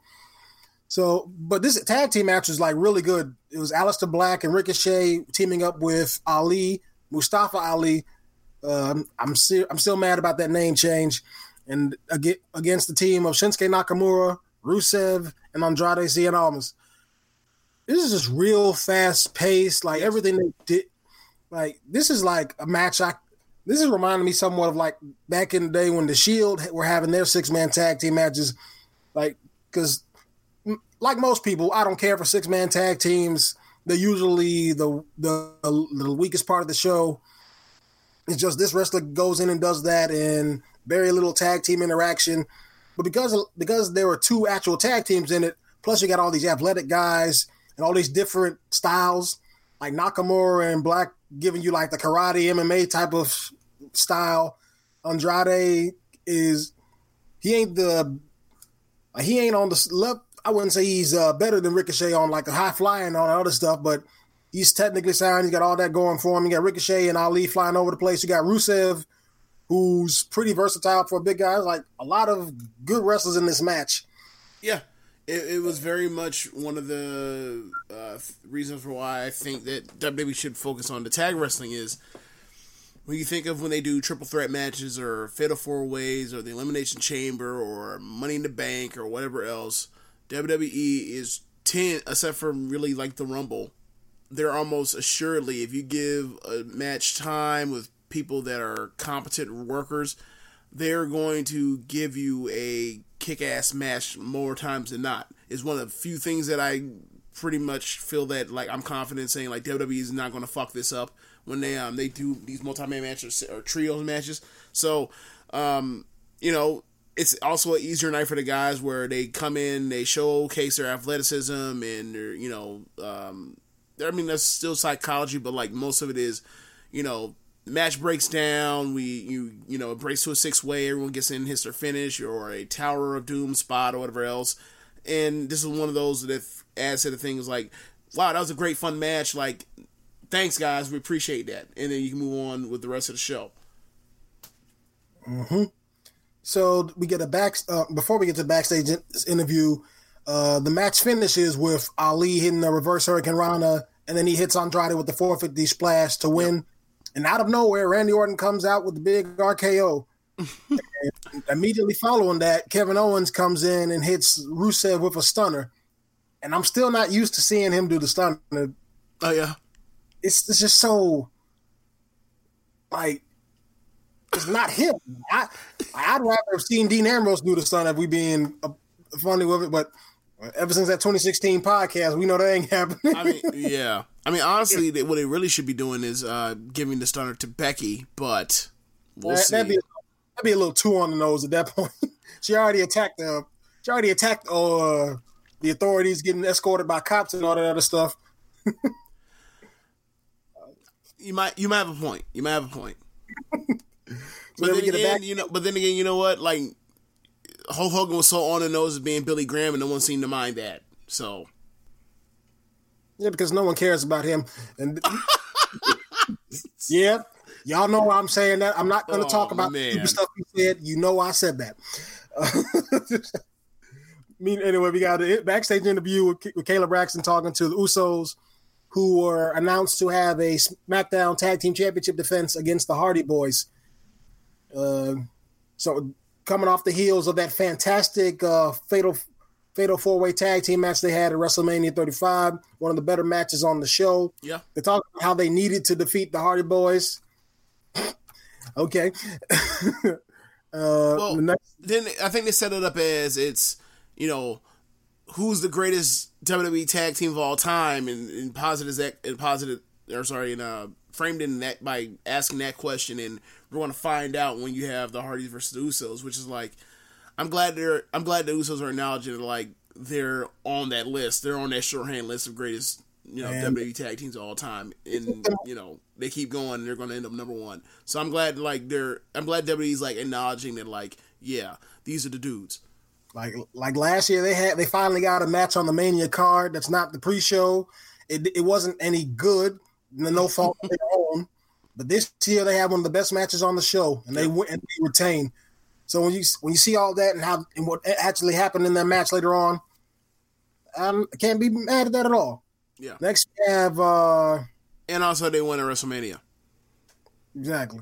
Yeah. Next we have R-Truth and Carmella coming out. I don't really I'm kind of sick of seeing these two, to be honest. R-Truth makes. Uh, can, we, can we stop with stupid truth? Like, I, uh, I don't. Uh, man, he's been stupid truth for years now. Years. Yeah, but like, at least crazy truth was out there and that's funny. Like, no, no, no. I'm not saying that they shouldn't get rid of him because you're absolutely right. What I'm saying is they've been doing it for years, and they've been doing it for years and they keep finding new ways to make him look stupid. So I don't think they're ever going to stop, even though they should have never started. Man, like I was cool with little Jimmy, but they just they just never stop, bro. That if you for those of you who don't remember, go just go look up uh, when Daniel Bryan kicked little Jimmy. That was that was one of the funniest things I've ever seen. Yeah. I think it was like 2012. Man, it's crazy. Uh, they do all that and they talk about when it, about uh, Carmella winning her match. R-Truth calls it the Andre the Giant Battle Royale. I think like nobody corrected him, or she tried, but R-Truth didn't understand. this leads to Samoa Joe coming out and taking on Truth, putting in the coquina clutch. And this is where he's just bragging about beating Rey Mysterio in that joke of a match they had at WrestleMania. I don't even think it went what a minute or two. It went like a minute or sixty or like or maybe a little over like sixty five seconds or maybe fifty five seconds. I don't know, but it was basically a minute. Yeah, JBL was somewhere backstage laughing his ass off. oh, wow. Revenge 10 years later. Uh, out comes Braun Strowman, another Raw superstar, making his way to the Smack, making his way on SmackDown, just doing whatever. Mm-hmm. He's coming after Samoa Joe, and I am all for this. Uh, yeah. We got got a glimpse of this in their Fatal Four Way match at the 2017 edition of SummerSlam when they were fighting with Brock Lesnar and Roman Reigns for the Universal Championship. Like you got the you got two guys who have been criminally underutilized in some regard, or just never been able to reach that full potential. Because as I said earlier, the big they both achieved their biggest accomplishments on the main roster thus far, literally in the past two three months. Braun Strowman winning the Andre the Giant Trophy, and Samoa Joe becoming the United States champion. I think at Fast uh, before Fastlane. So if this is the United States Championship program, I'm fine with that. That's going to be awesome. Yeah, um, it, I saw it and it seemed to me like that's like that's the top feud coming in, or or that's a top feud. Uh, maybe a top three or four match uh, the next pay per view or whatever else. Um, if they you know immediately go into it, or maybe that's a through line for Money in the Bank or whatever else. But um, yeah, I can't wait for them to get their hands on each other and kill each other. Um, and the promo's gonna be great when Joe kills that dude, and then like Braun's get pissed, and like I, it's gonna be awesome. It's gonna be awesome. Two angry big men clobbering each other.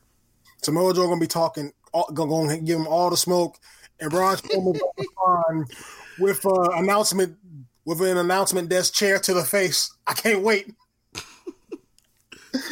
uh, while Braun Strowman's doing all this, the Iconics come out. Excuse me, the Iconics come out, uh, and they we go to commercial and we come back with the uh, the puppet box thing. And this is my first time seeing this, by the way. I had no idea what was going on. I told you that shit was trash on Monday. I told you. I told you. I don't that, believe me. Y'all didn't respond. I wasn't even. Thank God I skipped this because I. It's like you can't describe what that is. You have to watch it for yourself. It's one of those crazy things that this company does. Like puppets. I, I, we, we already talked about this, so I'm not going to dwell on it. Anyway, the Iconics come out and talk about winning the tag team championships at WrestleMania, and then and they say they're going to fight the best tag team in uh, New York, which brings out these two women from the indie scene, apparently uh, Carissa and Kristen of the Brooklyn Bells. So at some point, I don't know why, but I just had a I had a strange feeling that they were maybe they're teasing something with the Bellas at some point down the line. I know they're both retired, but it's like eh. it's a little on. Maybe, maybe. I'm just into it. It, it. Mm. That happens. I think it was more to come up with a, an alliteration for the name of the tag team. Like they're in Brooklyn, so what rhymes with Brooklyn is also like um has a you know gendered. So um I think that's why they came up with Brooklyn Bells. Yeah, probably. The match goes. Like, maybe, like I imagine, like it'd be like the if they were in Seattle, it'd be like these are the Seattle Sirens or something like that. Now that actually sounds like a, a dope tag team. it's cliche as hell, but that's better than the Brooklyn Bells. Like, oh, like Bell is a Southern term. Like you can't you can't be putting that with Brooklyn. That, that don't even sound right. Uh, the match is what you expect. It's a squash match. Uh, Paige is watching backstage. She interviews and says she's going to bring a tag team to SmackDown next week. I'm assuming this is going to be Kairi Sane and Io Shirai. Who knows? I'm I'm not I'm not holding my breath on it. When it happens, it happens, and when it happens, I will lose my mind and joy and happiness and and all that stuff until eventually they have to get booked by Vince McMahon, brother. So uh, we'll see. Um, we will see. I would love for them to be on the main roster. Be, uh, honestly, I just I just need Kairi Sane like up on the main roster and like in a position to where like she does something in WrestleMania, so I can see her on this Buccaneers pirate ship, and you know after that, you know I think that I think that might be that might be the end. I don't think I'm getting any higher than that for uh, for my wrestling fandom. I think I pretty much got all I want uh, over this weekend with with Becky and Kofi and Brock title list and or no title and um, I think I think Kairi, you know, getting her getting a little moment like you know, it's almost like you know you kind of wish for like Balor. Um, when Balor got the paint for WrestleMania, is like that's that's what he's here for. Kairi Sane on the pirate ship, that's what the fuck she's here for. So, you know, I, I, feel or I feel like that would be the, the end of it. So. I don't know. I don't know. The nerd in me wants her to come out to the One Piece theme, but that's a whole nother conversation. Uh, Move on. oh come on, you know what that is. Uh, so Shane McMahon comes out. Do this. hey, she says she's a pirate. Okay, the first thing I thought of. What do you want from me? The Shane McMahon comes out. Uh, that go- that stupid best in the world. Tro- I'm just gonna say it, it baffles me that they they they want to hide all the Saudi Arabia stuff, yet they're so forcing and focusing on this trophy from the Saudi Arabia show, Crown Jewel. Well, it's, the, it's insane. The thing about that, Simon, is that they never announced where the show was at.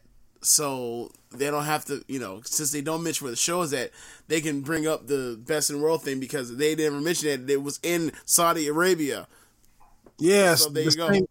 Yeah, the same way that they when they come to Chicago, when they come to Rosemont, Illinois, and they run the Allstate Arena, they claim it's Chicago, even though it's a suburb.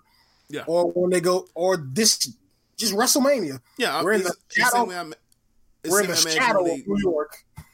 Yeah, it's the same way I imagine that when they go to Detroit, um, and Auburn Hills or whatever, um, they call it Detroit instead of Auburn Hills, even though, like you know, that's that that ain't that's not below eight mile. like that's not south of ten. So, um, so what, what was next? Uh, yeah, he comes out. He talks for a while about beating the Miz. Like, and it was one of those goofy. Fin- it was based. I want to say it was like I don't want to call it the reverse Mark Henry, but it kind of is. for those of you who don't know, I'm referencing WrestleMania 29 where uh, Ryback picked up Mark Henry for the shell shock and Mark Henry beat this man by falling on him. not a world strongest slam, not a bear hug, not that goofy chair to the leg thing that he did in 2011. He just fell on him. And then with Shane and, and Miz, the Miz does this superplex, and Shane just happens to land on the Miz with that, and he gets the the, the victory. So, so it's, he's, he's, bragging about winning a fluke. Yes, for the most part, because and, he's because he's a heel. Because yeah, there it is. And then the crowd gets the CM Punk chants going. And I think at this point he hears him for a while. he says like please or something like that. Like, but at this point, it's like you knew what you were getting into when you was playing around with that best in the world. And CM Punk actually mentioned that on whatever show he appeared on one of these past few days. He was like, and he said like that's probably a rib on me, but they wouldn't they would deny it all the way through. Like, oh, it's not you. You, you talk about a Bret. It's a joke on Bret Hart or something, or Chris Jericho, or, or insert wrestler whoever called himself best in the world. Um, this brings out uh, this brings up Greg Hamilton into the ring because McMahon wants him to redo the intro. Like, how come it wasn't as good as when you did it at WrestleMania? And as, as you know, this is Shane McMahon uh, just embarrassing the heck out of Greg Hamilton. He pulls him by the tie he looks like uh, his pet, like a dog or something. Just like, nope, you're not doing it. That's not that's not what I trained you to do. Let's go. Get get back inside. And all that other nonsense. This was very strange, and if this is going to be his gimmick, or he just makes fun of Hamilton, he has to punch. He, like he's he, at the very least he's got to like punch him in the face, right? Why didn't he just fire him and bring in uh, Ricardo Rodriguez? He would do a better job. Shay. Oh, there's no R for him to roll. Or so, no, there's no big O. Well, he, yeah, yeah, there is. You can just say Shane O'Mac. Just hold that O for like 50 minutes. Yes. and, but see, only problem with that is, like, I don't. Ricardo coming back might be might be the precipice to a bunch of the real coming back. Like, hey, that's my announcement. uh, anyway, we move on to the SmackDown Tag Team Championship match between the Usos and the Hardy Boys. This is everything you would expect. Uh, the poetry in motion with the Hardys. The side of Matt hitting the side effect for a two count. Uh, one of my favorite parts of the match was when Matt did, did the twist of fate and he ended up countering it, getting countered with the super kick.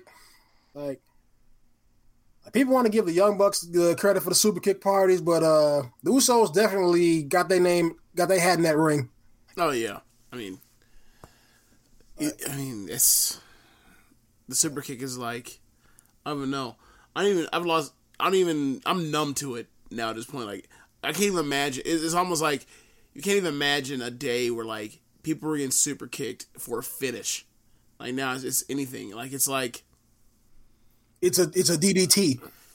It's less than a DDT. At least like yeah, he slick made a comeback with uh I was I was kind of I was a little bit upset that Drew McIntyre didn't keep his uh what's it called? It, it was kind of like it was kind of like his version of the of the, the pedigree. I don't remember, but I all I remember is the Claymore.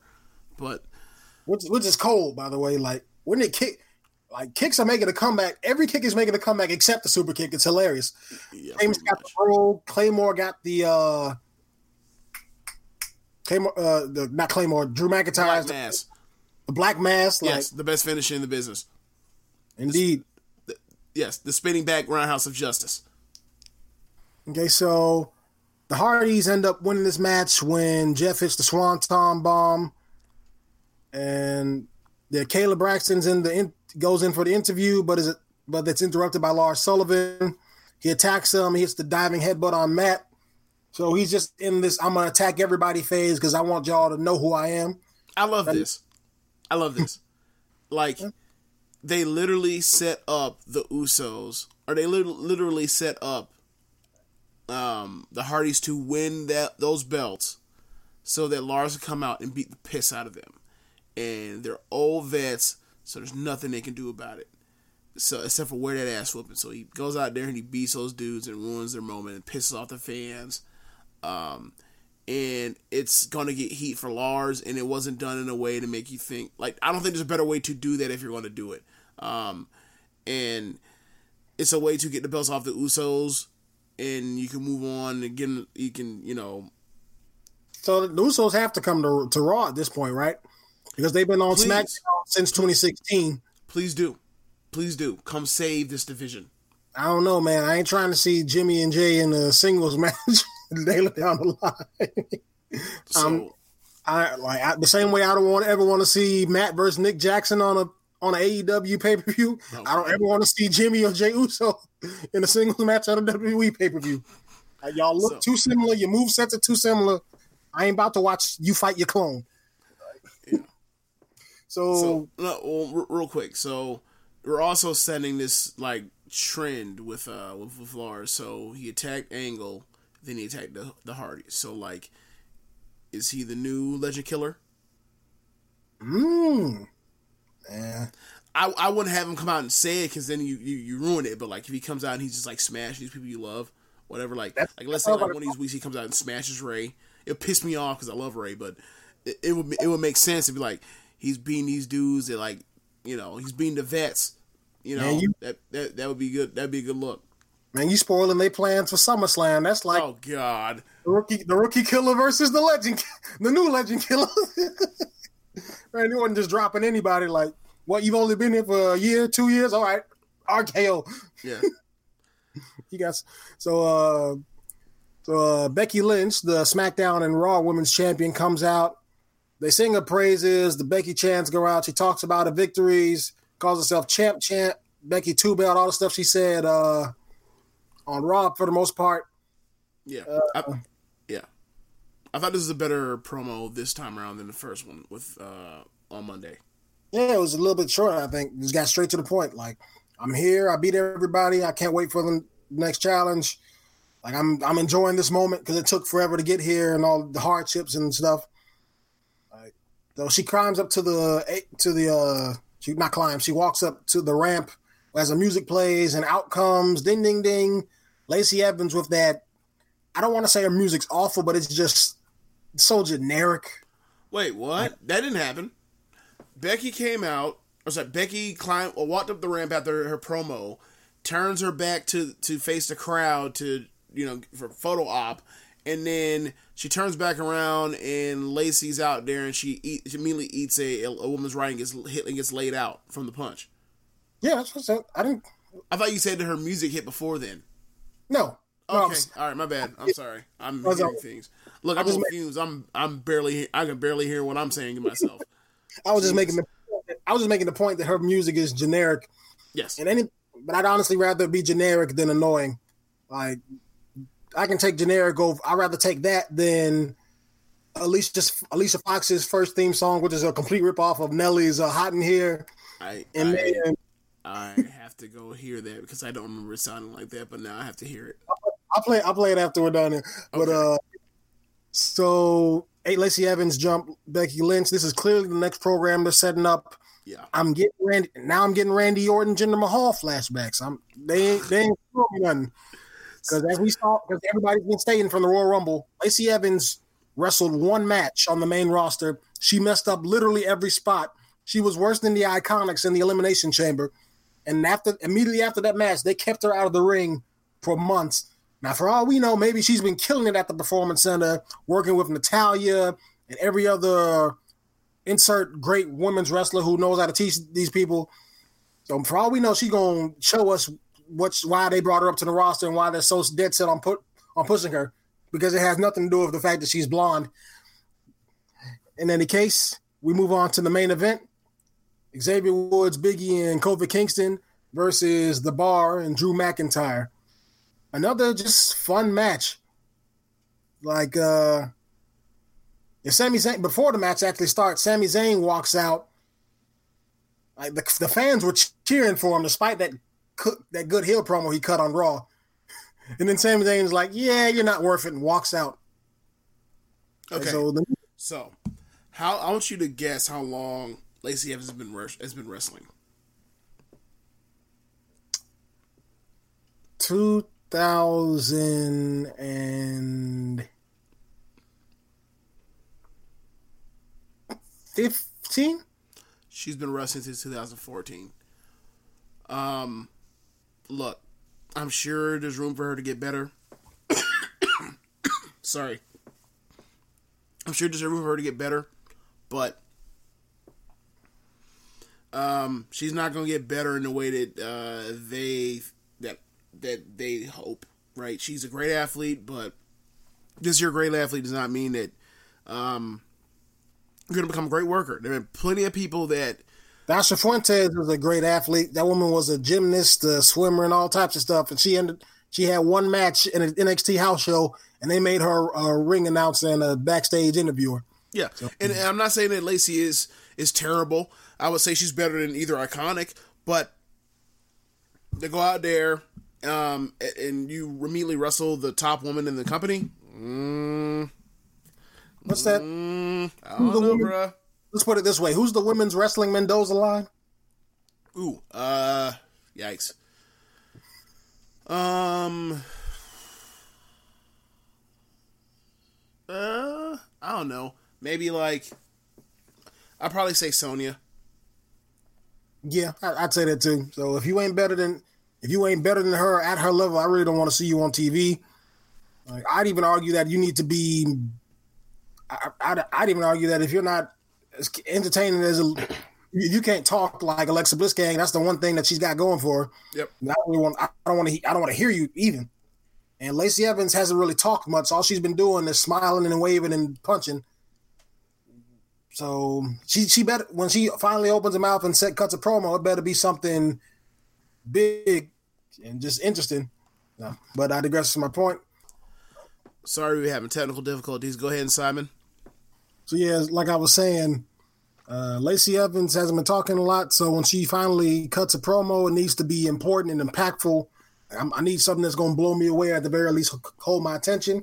And when she finally gets in the ring, she's got to do much better than what she did at the Royal Rumble, because she's she's getting set up for a program with the only women's champ, singles women's champion in this company right now. on yep. the main roster. So this is the biggest spotlight you're ever going to get. So if you can't if you can't hack it here against one of the better women's wrestlers in all of WWE, you really have no business being on the main roster. Yeah, especially considering there four women are all better than her on NXT, or five women that are all better on NXT, and it's not even close between Candice and Io and Kairi and Bianca and Shayna. Yeah, so yeah, definitely no excuse. And then if you want to throw in someone like uh, Deonna Purrazzo, I wouldn't throw her in because she's not there as promo, but in ring, in ring, not even close. Exactly. So getting back to the six man tag. Oh, me as well. So yeah, I throw so six. I throw me in that list as well. I'm sorry. Forgive me, Mia. You're awesome. And Shelton Benjamin's gonna get you for that one. yeah, he be protecting uh Mia, and I don't blame her because Mia's awesome. Yep. So uh getting back to the six man tag, the New Day pretty much dominated a little bit at first. Uh, then Cesaro and McIntyre just beating up Woods. Is it me or is Woods always the guy who plays uh, the the the I don't want to say jobber, but the yes. get the heat on guy. Yes, he's the guy to get heat on because he's small. You got like I I do the NXT show, the NXT retro show, and every time and there's not a single time I've watched since we've came from NXT arrival. So it's been since what the end of February. There's not been a show where he has not been left laying because he's small, and small guys get beat on and get heat and sympathy. Right, you're supposed to get heat for the heels, and you're supposed to get sympathy, and that's explains the rise of Daniel Bryan in WWE. That explains why like they keep having Mustafa Ali get his ass whooped most more times than not. that's that's that's that's ever since Daniel Bryan, that's their playbook for anybody that's small or a, any babyface as well. We beat complete, you, we beat you, we beat you, and then the fans eventually say you deserve better, and they get behind you, and then here you are. That complete freak accident, that, yeah, and it, yeah. that made Daniel Bryan better. It didn't make anybody else better to, that I can recall. Yeah, well, I mean, it, it worked for Becky, but they were trying to turn her heel, and the and the fans rejected the heel turn. Um, it, it, happens. Uh, it's it's never on purpose. I mean, yeah. I mean, the Kofi thing isn't on purpose, but it wasn't like some blunder caused the ascension or the or the fan support. It became a thing where he filled in for Mustafa. They gave him the same push that you would assume Mustafa was going to get in that gauntlet match, and it turned into something bigger because Kofi's a guy that everyone likes and respects, and he's been here for 11 years, and you know done a lot of good work, especially in the New Day years, and the um. So this was a thing where it's like people were definitely were crazy behind behind him. Like if Ali had got that opportunity, it would not have it would not have been nearly as big as this, but it would have been big. But it could have been a thing where he was going to be a next top star potentially, or um, a guy that could be a great mid or mid card guy for years to come. Kofi is a person that's already been a great mid card guy for years, and this got him to the next level. Yep. So like eventually, Biggie and Kingston get in the ring. Get they trading spots and blows with Sheamus and Cesaro at some point, and eventually Kingston gets the win with a Trouble in Paradise. Yes, beating people in the middle of the ring with his finish this man is a, uh, this man is now a top guy. Right. And real quick, I know it's he's celebrating the match with his kids in the ring and his wife, and then the, the rest of the New Day. A great moment. And I talked a little bit about this in an article I wrote a few months back, but I just really want to say it, get on here and say it again. Watching Kofi Kingston's rise from this mid card talent to um, to a top star in WWE for the moment, or however long it lasts, has really been incredible. I remember watching this guy on WWE's version of ECW and then seeing him get that spotlight in the Money in the Bank, basically getting the torch from Shelton Benjamin and just running with it, doing all the crazy spots, the stilts at WrestleMania 26. Uh, that incredible performance he had, in addition to what Rob Van Dam and Dean Ambrose and uh, Seth Rollins were doing at the 2014 Money in the Bank pay per view. His Royal Rumble uh, performances where he always finds a unique and creative way to stay in the ring. Like when he got Jinder out of there, like that, like yes, like his feuds with Dolph Ziggler, his feud, his matches with Chris Jericho, Rey Mysterio, and all these other people. Um, like all of this is, and then he ends up b- being this this godsend for Big E and Xavier Woods with the New Day, making tag team wrestling great. While the, after the Shield breaks up and all that stuff, mm-hmm. rivalry with the Usos and all that stuff, like Kofi Kingston's career is this uh, is amazing. Like, and I know Vince McMahon made the joke that he would go in as a member of the New Day and not as a singles career competitor. When you look at his resume, you look at everything he's done in just the last few months, not even including the stuff he's done over the past decade plus. This man is a legend, and it's just been it's one of those stories that you love to see from WWE. Something that that hits you emotionally. It's just I'm I'm enjoying every bit of this. Like, and I'm just hoping that the, the opponent they set him up with for the Money in the Bank pay per view and whatever shows come after are adequate. I don't want to see him get the uh, yeah. The 2004 run and the Daniel Bryan run where he's fighting Kane, or, yeah. or in this case, the equivalent of Baron Corbin. and for record, I'm not saying Corbin's on the same level as Kane. I'm just saying the positioning. I mean, what was it? Um, what was it for? Uh Roman right after 30, 31.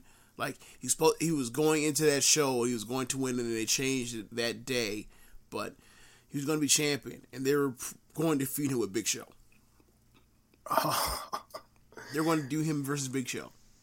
He he was your top guy, and they still were doing it. Like it's not even a thing where like so don't just think like Vince was trying to put the screws to people all the time. Sometimes he does, not all the time. Like he he really thought that him vanquishing a giant was going to endear him with the fan base, Roman. Like him having him having non kick ass matches were going to get him over. It's like no man. What the best Roman has ever been is a Roman that has kick ass matches. Which is insane because he had a kick ass match with Big Show on that on the pay per view after WrestleMania, Extreme Rules. Yep but the build sucked. Well, you remember he was like throwing him into like the prop, uh, car and everything else in the in the prop uh, phone booth. Man, that was almost as corny as when John Cena f you to arrive back through that uh, paper mache money truck. I forgot about that. Yeah, but overall, like uh, Raw was okay at best. Was had some adequate moments, like some stuff you didn't care for, the false advertising for no reason. Uh, and and then of course SmackDown is always consistent. Like there, there hasn't been a bad SmackDown since last year with some of the stuff they were doing with uh what's his name? Uh the guy who got fired, Big Cass. Oh god. Then, yeah. I mean, so, no, look, okay, so me and Rich do, have done been doing this show since the summer of last year. Um, like before Survivor Series, I'm sorry, SummerSlam, maybe like week two before then. I would say that um, there have been bad SmackDowns before. The thing is, you almost forget about them because Raw is normally always worse than it. Like I think Raw maybe has won. I mean, I mean at this point now we're at like a we're past six months. We've been doing the show. We're we're we're about this is like the third quarter, and I think Raw maybe wins like uh, probably like twenty percent of the time, twenty five percent of the time, maybe Yep. I mean, no definitely no more than thirty. Um, yep. so so yeah, it's it's it's definitely like makes you think about it makes you appreciate SmackDown more, and also is the thing where like there is no need to come out there and do a, fi- a 15 minute promo to start off every fucking uh, show to set the table or whatever else. Um, you don't feel like you're just waiting between, um, you're just waiting at the bottom of hours just to get to the top of an hour um, to get something that matters at nine o'clock or ten o'clock. Like pretty much, you know, there is no real wasted space in the two hours. I mean, I'm sure there's a couple things you cut off every show, like anything else, but pretty much is like we got a talented roster. We don't have enough time for everything. We don't have to overexpose everybody because we have to fill, you know, so much so much TV uh, time with especially with bad ideas. So it's a more explicit show, and also they always have the better promos. Like the best promos in the company are Daniel Bryan and Becky Lynch and uh, and the Miz and you know like Kevin Owens and stuff like that. Like who's the best promo on on Raw right now that that was on the show uh, before this week? Drew McIntyre. Mm. I mean, wow. That's because Seth Rollins. I've, I've, always said that Seth is Seth. Seth is, is not a money. He okay. is adequate. I think that Seth has cut one exactly one money promo as a babyface. As a heel, when he cut the eulogy on uh, the week after he uh, he murdered Dean Ambrose by curb stomping him through a cinder block, yes, he absolutely is a he absolutely is a promo guy, uh, a good promo guy as um, as a heel. As babyface, nah, he is adequate at best. I'm gonna take Suplex City and burn it to the ground. Like, where's your energy? Yeah, but but like, like, I was saying, SmackDown, great, uh, really good show. Yeah. Prove you can have a good show without the false advertising. card subject to change. Card subject to change is supposed to be for when somebody gets injured. Somebody's injured. Somebody missed a flight. They're in jail or something crazy. It's not supposed to be because hey, we want to get more viewership and better viewership for this one episode. So let's pretend like something's going to happen when it really doesn't. Well, joke's on you because it didn't work anyway. Or we advertise something and change our minds. And it's like, well, don't change yeah. your minds. You just advertise it. Yeah, we don't really feel like it. Yeah. yeah, so we'll be back with the LeBron James U Bum of the Week and Wrestler of the Week. A name calling. What I say? Let me hear you say it. Call him a bum. it's not a name call.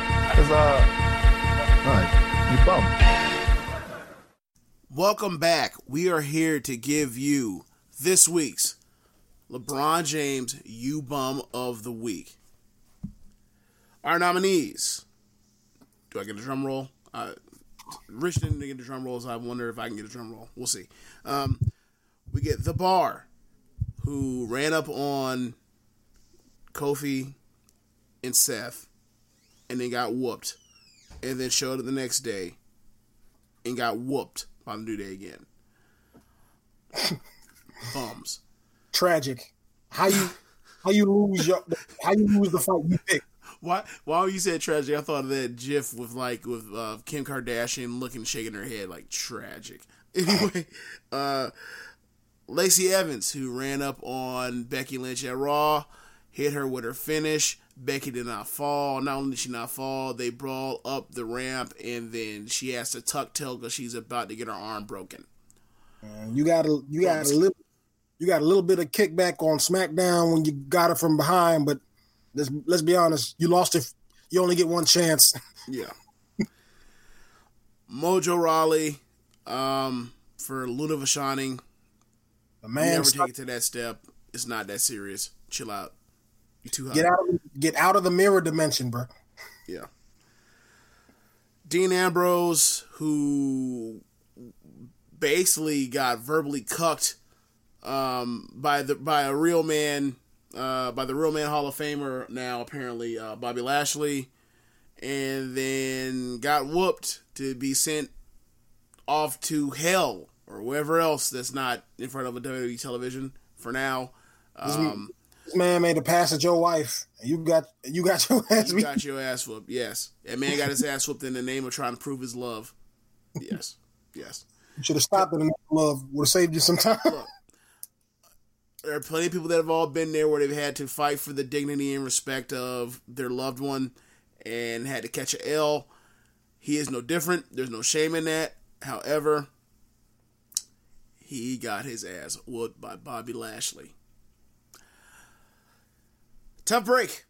Um, so after that, we get the revival, who lose to um, in back to back nights at, at at WrestleMania and also on Raw to Curt Hawkins, the losingest or one of the losingest uh, jobbers um, that is on the main roster regularly um, is embarrassing. Uh, just be ashamed of themselves. It's, it's too bad that they that uh, Curt that Curt Hawkins and uh, Zack Ryder don't do flips, because then you can make a whole story out of the fact that hey, that whole no flips, but no just fist. And maybe we should amend that policy. yeah, but they don't do flips. They just they just bums. So, um, oh, and also I am going to mention a special uh, and also an um, honorable mention. I'm going to mention Bray Wyatt for that nonsense he's about to pull off. Um, he's spared this week because we're not 100% sure it's him. We're only like 99.9999999. Keep going on with the 9 bit forever. But that that is him. So when eventually this show happens and it fails miserably, they don't get it. But just know that if it was 100% confirmed this was Bray Wyatt, he would be on here and may have even won it. So we'll move on to uh, this week's wrestlers of the week. Um, leading off, we have Blackachet who kicked ass on kicked ass on Raw and kicked ass on SmackDown, um, beating you know the former tag champs and Roode and Gable, and also uh, along with Mustafa Ali um, in a in a fun ass match, um, beating Nakamura or uh, Rusev Mora and I believe it was who was the who was the other person that was in that match? Nakamura, Rusev, and Andrade Cien Almas. And Andrade, that's right. In a, in a, in a, very good, entertaining, fun match. I don't, so, I don't really care for these uh, random parent tag teams, but when they work, man, they are all excellent. And this is a perfect example. You got a high flyer and a guy who kicks ass, literally. Yeah, yeah. So, so we, so next is Lars Sullivan, debut week immediately in the wrestler of the week, uh, uh, you know, uh, high esteem of the of wrestler of the week. He came out here and he's killing legends. Um, New after, legend after they get stuff like you know you have that nice moment with with Kurt Angle to go off and you think here he's about to like get the one up on um, Corbin and this nice thing or whatever else and nah we take that from you because he's evil and he's a monster and then we get that nice moment with the, with the Hardys, and it's all to set up for him to take it away by beating the hell of these guys, and there will be no get back. There will be no program where Kurt Angle goes after them because he's retired. Because that man wanted to spend that on Baron Corbin. What they should have did was an open challenge and had Cor- or Lars squash that man. But this will suffice. This is much better. Um, so Lars, he's on there first weekend. Good for him. Then after that, we have Kofi slash the New Day because at this point, this is pretty much how it's going. Uh, on this high street that they're on is very similar to the Becky run that uh, later last year, um, where you know picking up wins, um, all the feel good, all of the joy um, from the show, and and some of the protection that comes with being in a top spot now. So you have the new, you have them, you have Kofi beating people in the middle of the ring with his finishes and celebrating at any shows. He's like the he's like the new age steamboat now, family man. Love he it. got he's got kids. Yes, and he also has a wife. He's a family man, and he's a good wrestler. He's a good ass wrestler. Yeah, you're gonna be singing Kofi. I'm I'm gonna cop that shirt eventually. Like. so next on the list is also uh, Kofi's new tag team partner, apparently Seth Rollins. Wouldn't that be a? Wouldn't that be? Could we? Can we, can we get Kofi and Seth Rollins to do like a remake of the 2019 19 or 2020 version of 48 Hours with like less racism towards Eddie Eddie Murphy? You think we can get that one done? Do you trust them? Do you even know what I'm talking about? Am I too old for you? like what the fuck is 48 hours? I get what you're talking about. My question is, do you trust them to pull that off? WWE? Yeah. Oh no no no no! I would I would nah. We'll go outside. We'll, we'll pitch that script to someone else. We'll pitch that. We'll pitch that idea to someone else. We're not. No, we we, we are not sending that to them. No, thank you. Um, so Seth, champ, what Brock, um, comes out, teams up with the other champ, part of all the joy of of the aftermath of, of WrestleMania and in this aftermath. Um, leaves with his hand raised, victorious, uh, along with the, the, new champ. Good day. It's a real good day for Seth Rollins, or good good week for Seth Rollins. And then after that, this will be the only time we can put him on this thing, I imagine, at any time ever. So let's do it now. Zack Ryder and Curt Hawkins, the Edge heads. Woo! They Woo. Woo. Yeah. They got the hometown pop, and then they showed up the next day and got the hometown pop, and they had both good matches both nights, and they won the titles. Congratulations, you made on the list. So, uh, we're gonna normally we do we go to bums and answer who the bums are, um, and then answer who the wrestlers of the week are. So we're just gonna do it all in one wop. Simon, who do you have for your? Uh, I can go over the list again. Who do you have for your bum of the week? Uh, between the Bar, Lacey Evans, Mojo, Dean, or the Revival? I gotta go with the Bar because, in the immortal words of Eminem, you're losing the fight you picked. Losing the fight you picked, huh? Okay, so that's a good one. So, oh man, after that, uh, I'm gonna have to say looking back on it. Um, am I gonna be? Am I really gonna? Am I really gonna do Dan Ambrose like this? No, I'm not. Mojo, this is terrible. You got to stop this shit. You got, you got, you, I, you must stop this shit. You must not let them put you in that dark room no more. You must tell them no. And if they, if they say you're fired or whatever else, so be it. Take your ass on to something else and do something else with your life. You're educated. Um, you could do much better than what the fuck you're doing by doing this. Uh, like, I'm not saying it's some you deserve better or whatever else, but like have some damn dignity for yourself. This is ridiculous. You like a damn fool in these streets. Nope. Stop this. Stop it nope. right now. Don't forget, you got the pool of Gronk. They want that. oh, the Gronk. He's gonna play the Gronk political card, like like Nia with uh Rock when she took that uh that, that sabbatical, huh? Okay, um, you know whatever, or that's what people say that sabbatical was. I don't, you know, Nia clap back. I don't know smoke. Um, so, hmm, yeah, I'll, I'll go. I'll, I'm definitely going with Mojo. So you got, you got, you must, you must intervene. You must save your own career. So, wrestler of the week, Simon. I'll go over nominees again. The list of nominees are uh, the New Day slash Kofi Kingston, uh, Blackachet, Lars Sullivan, Seth Rollins, and the Edgeheads. I want to give it to Lars Sullivan, but I got to rock with Kofi Kingston and the New Day. Off of that fantastic match at WrestleMania, Kofi Kingston finally getting the WWE Championship, fourth Black World Champion in WWE history, has a good match teaming up with Seth Rollins, fighting the dudes who tried to beef with him in the in the main event of Raw.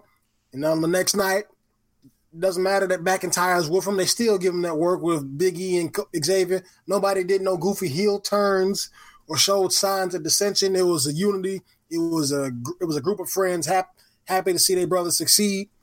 And it was so I got to give it to them because they put on some good matches. He put on some good matches while he was doing it. I can't hate on that at all. Yeah, um, it, I I I agree with you.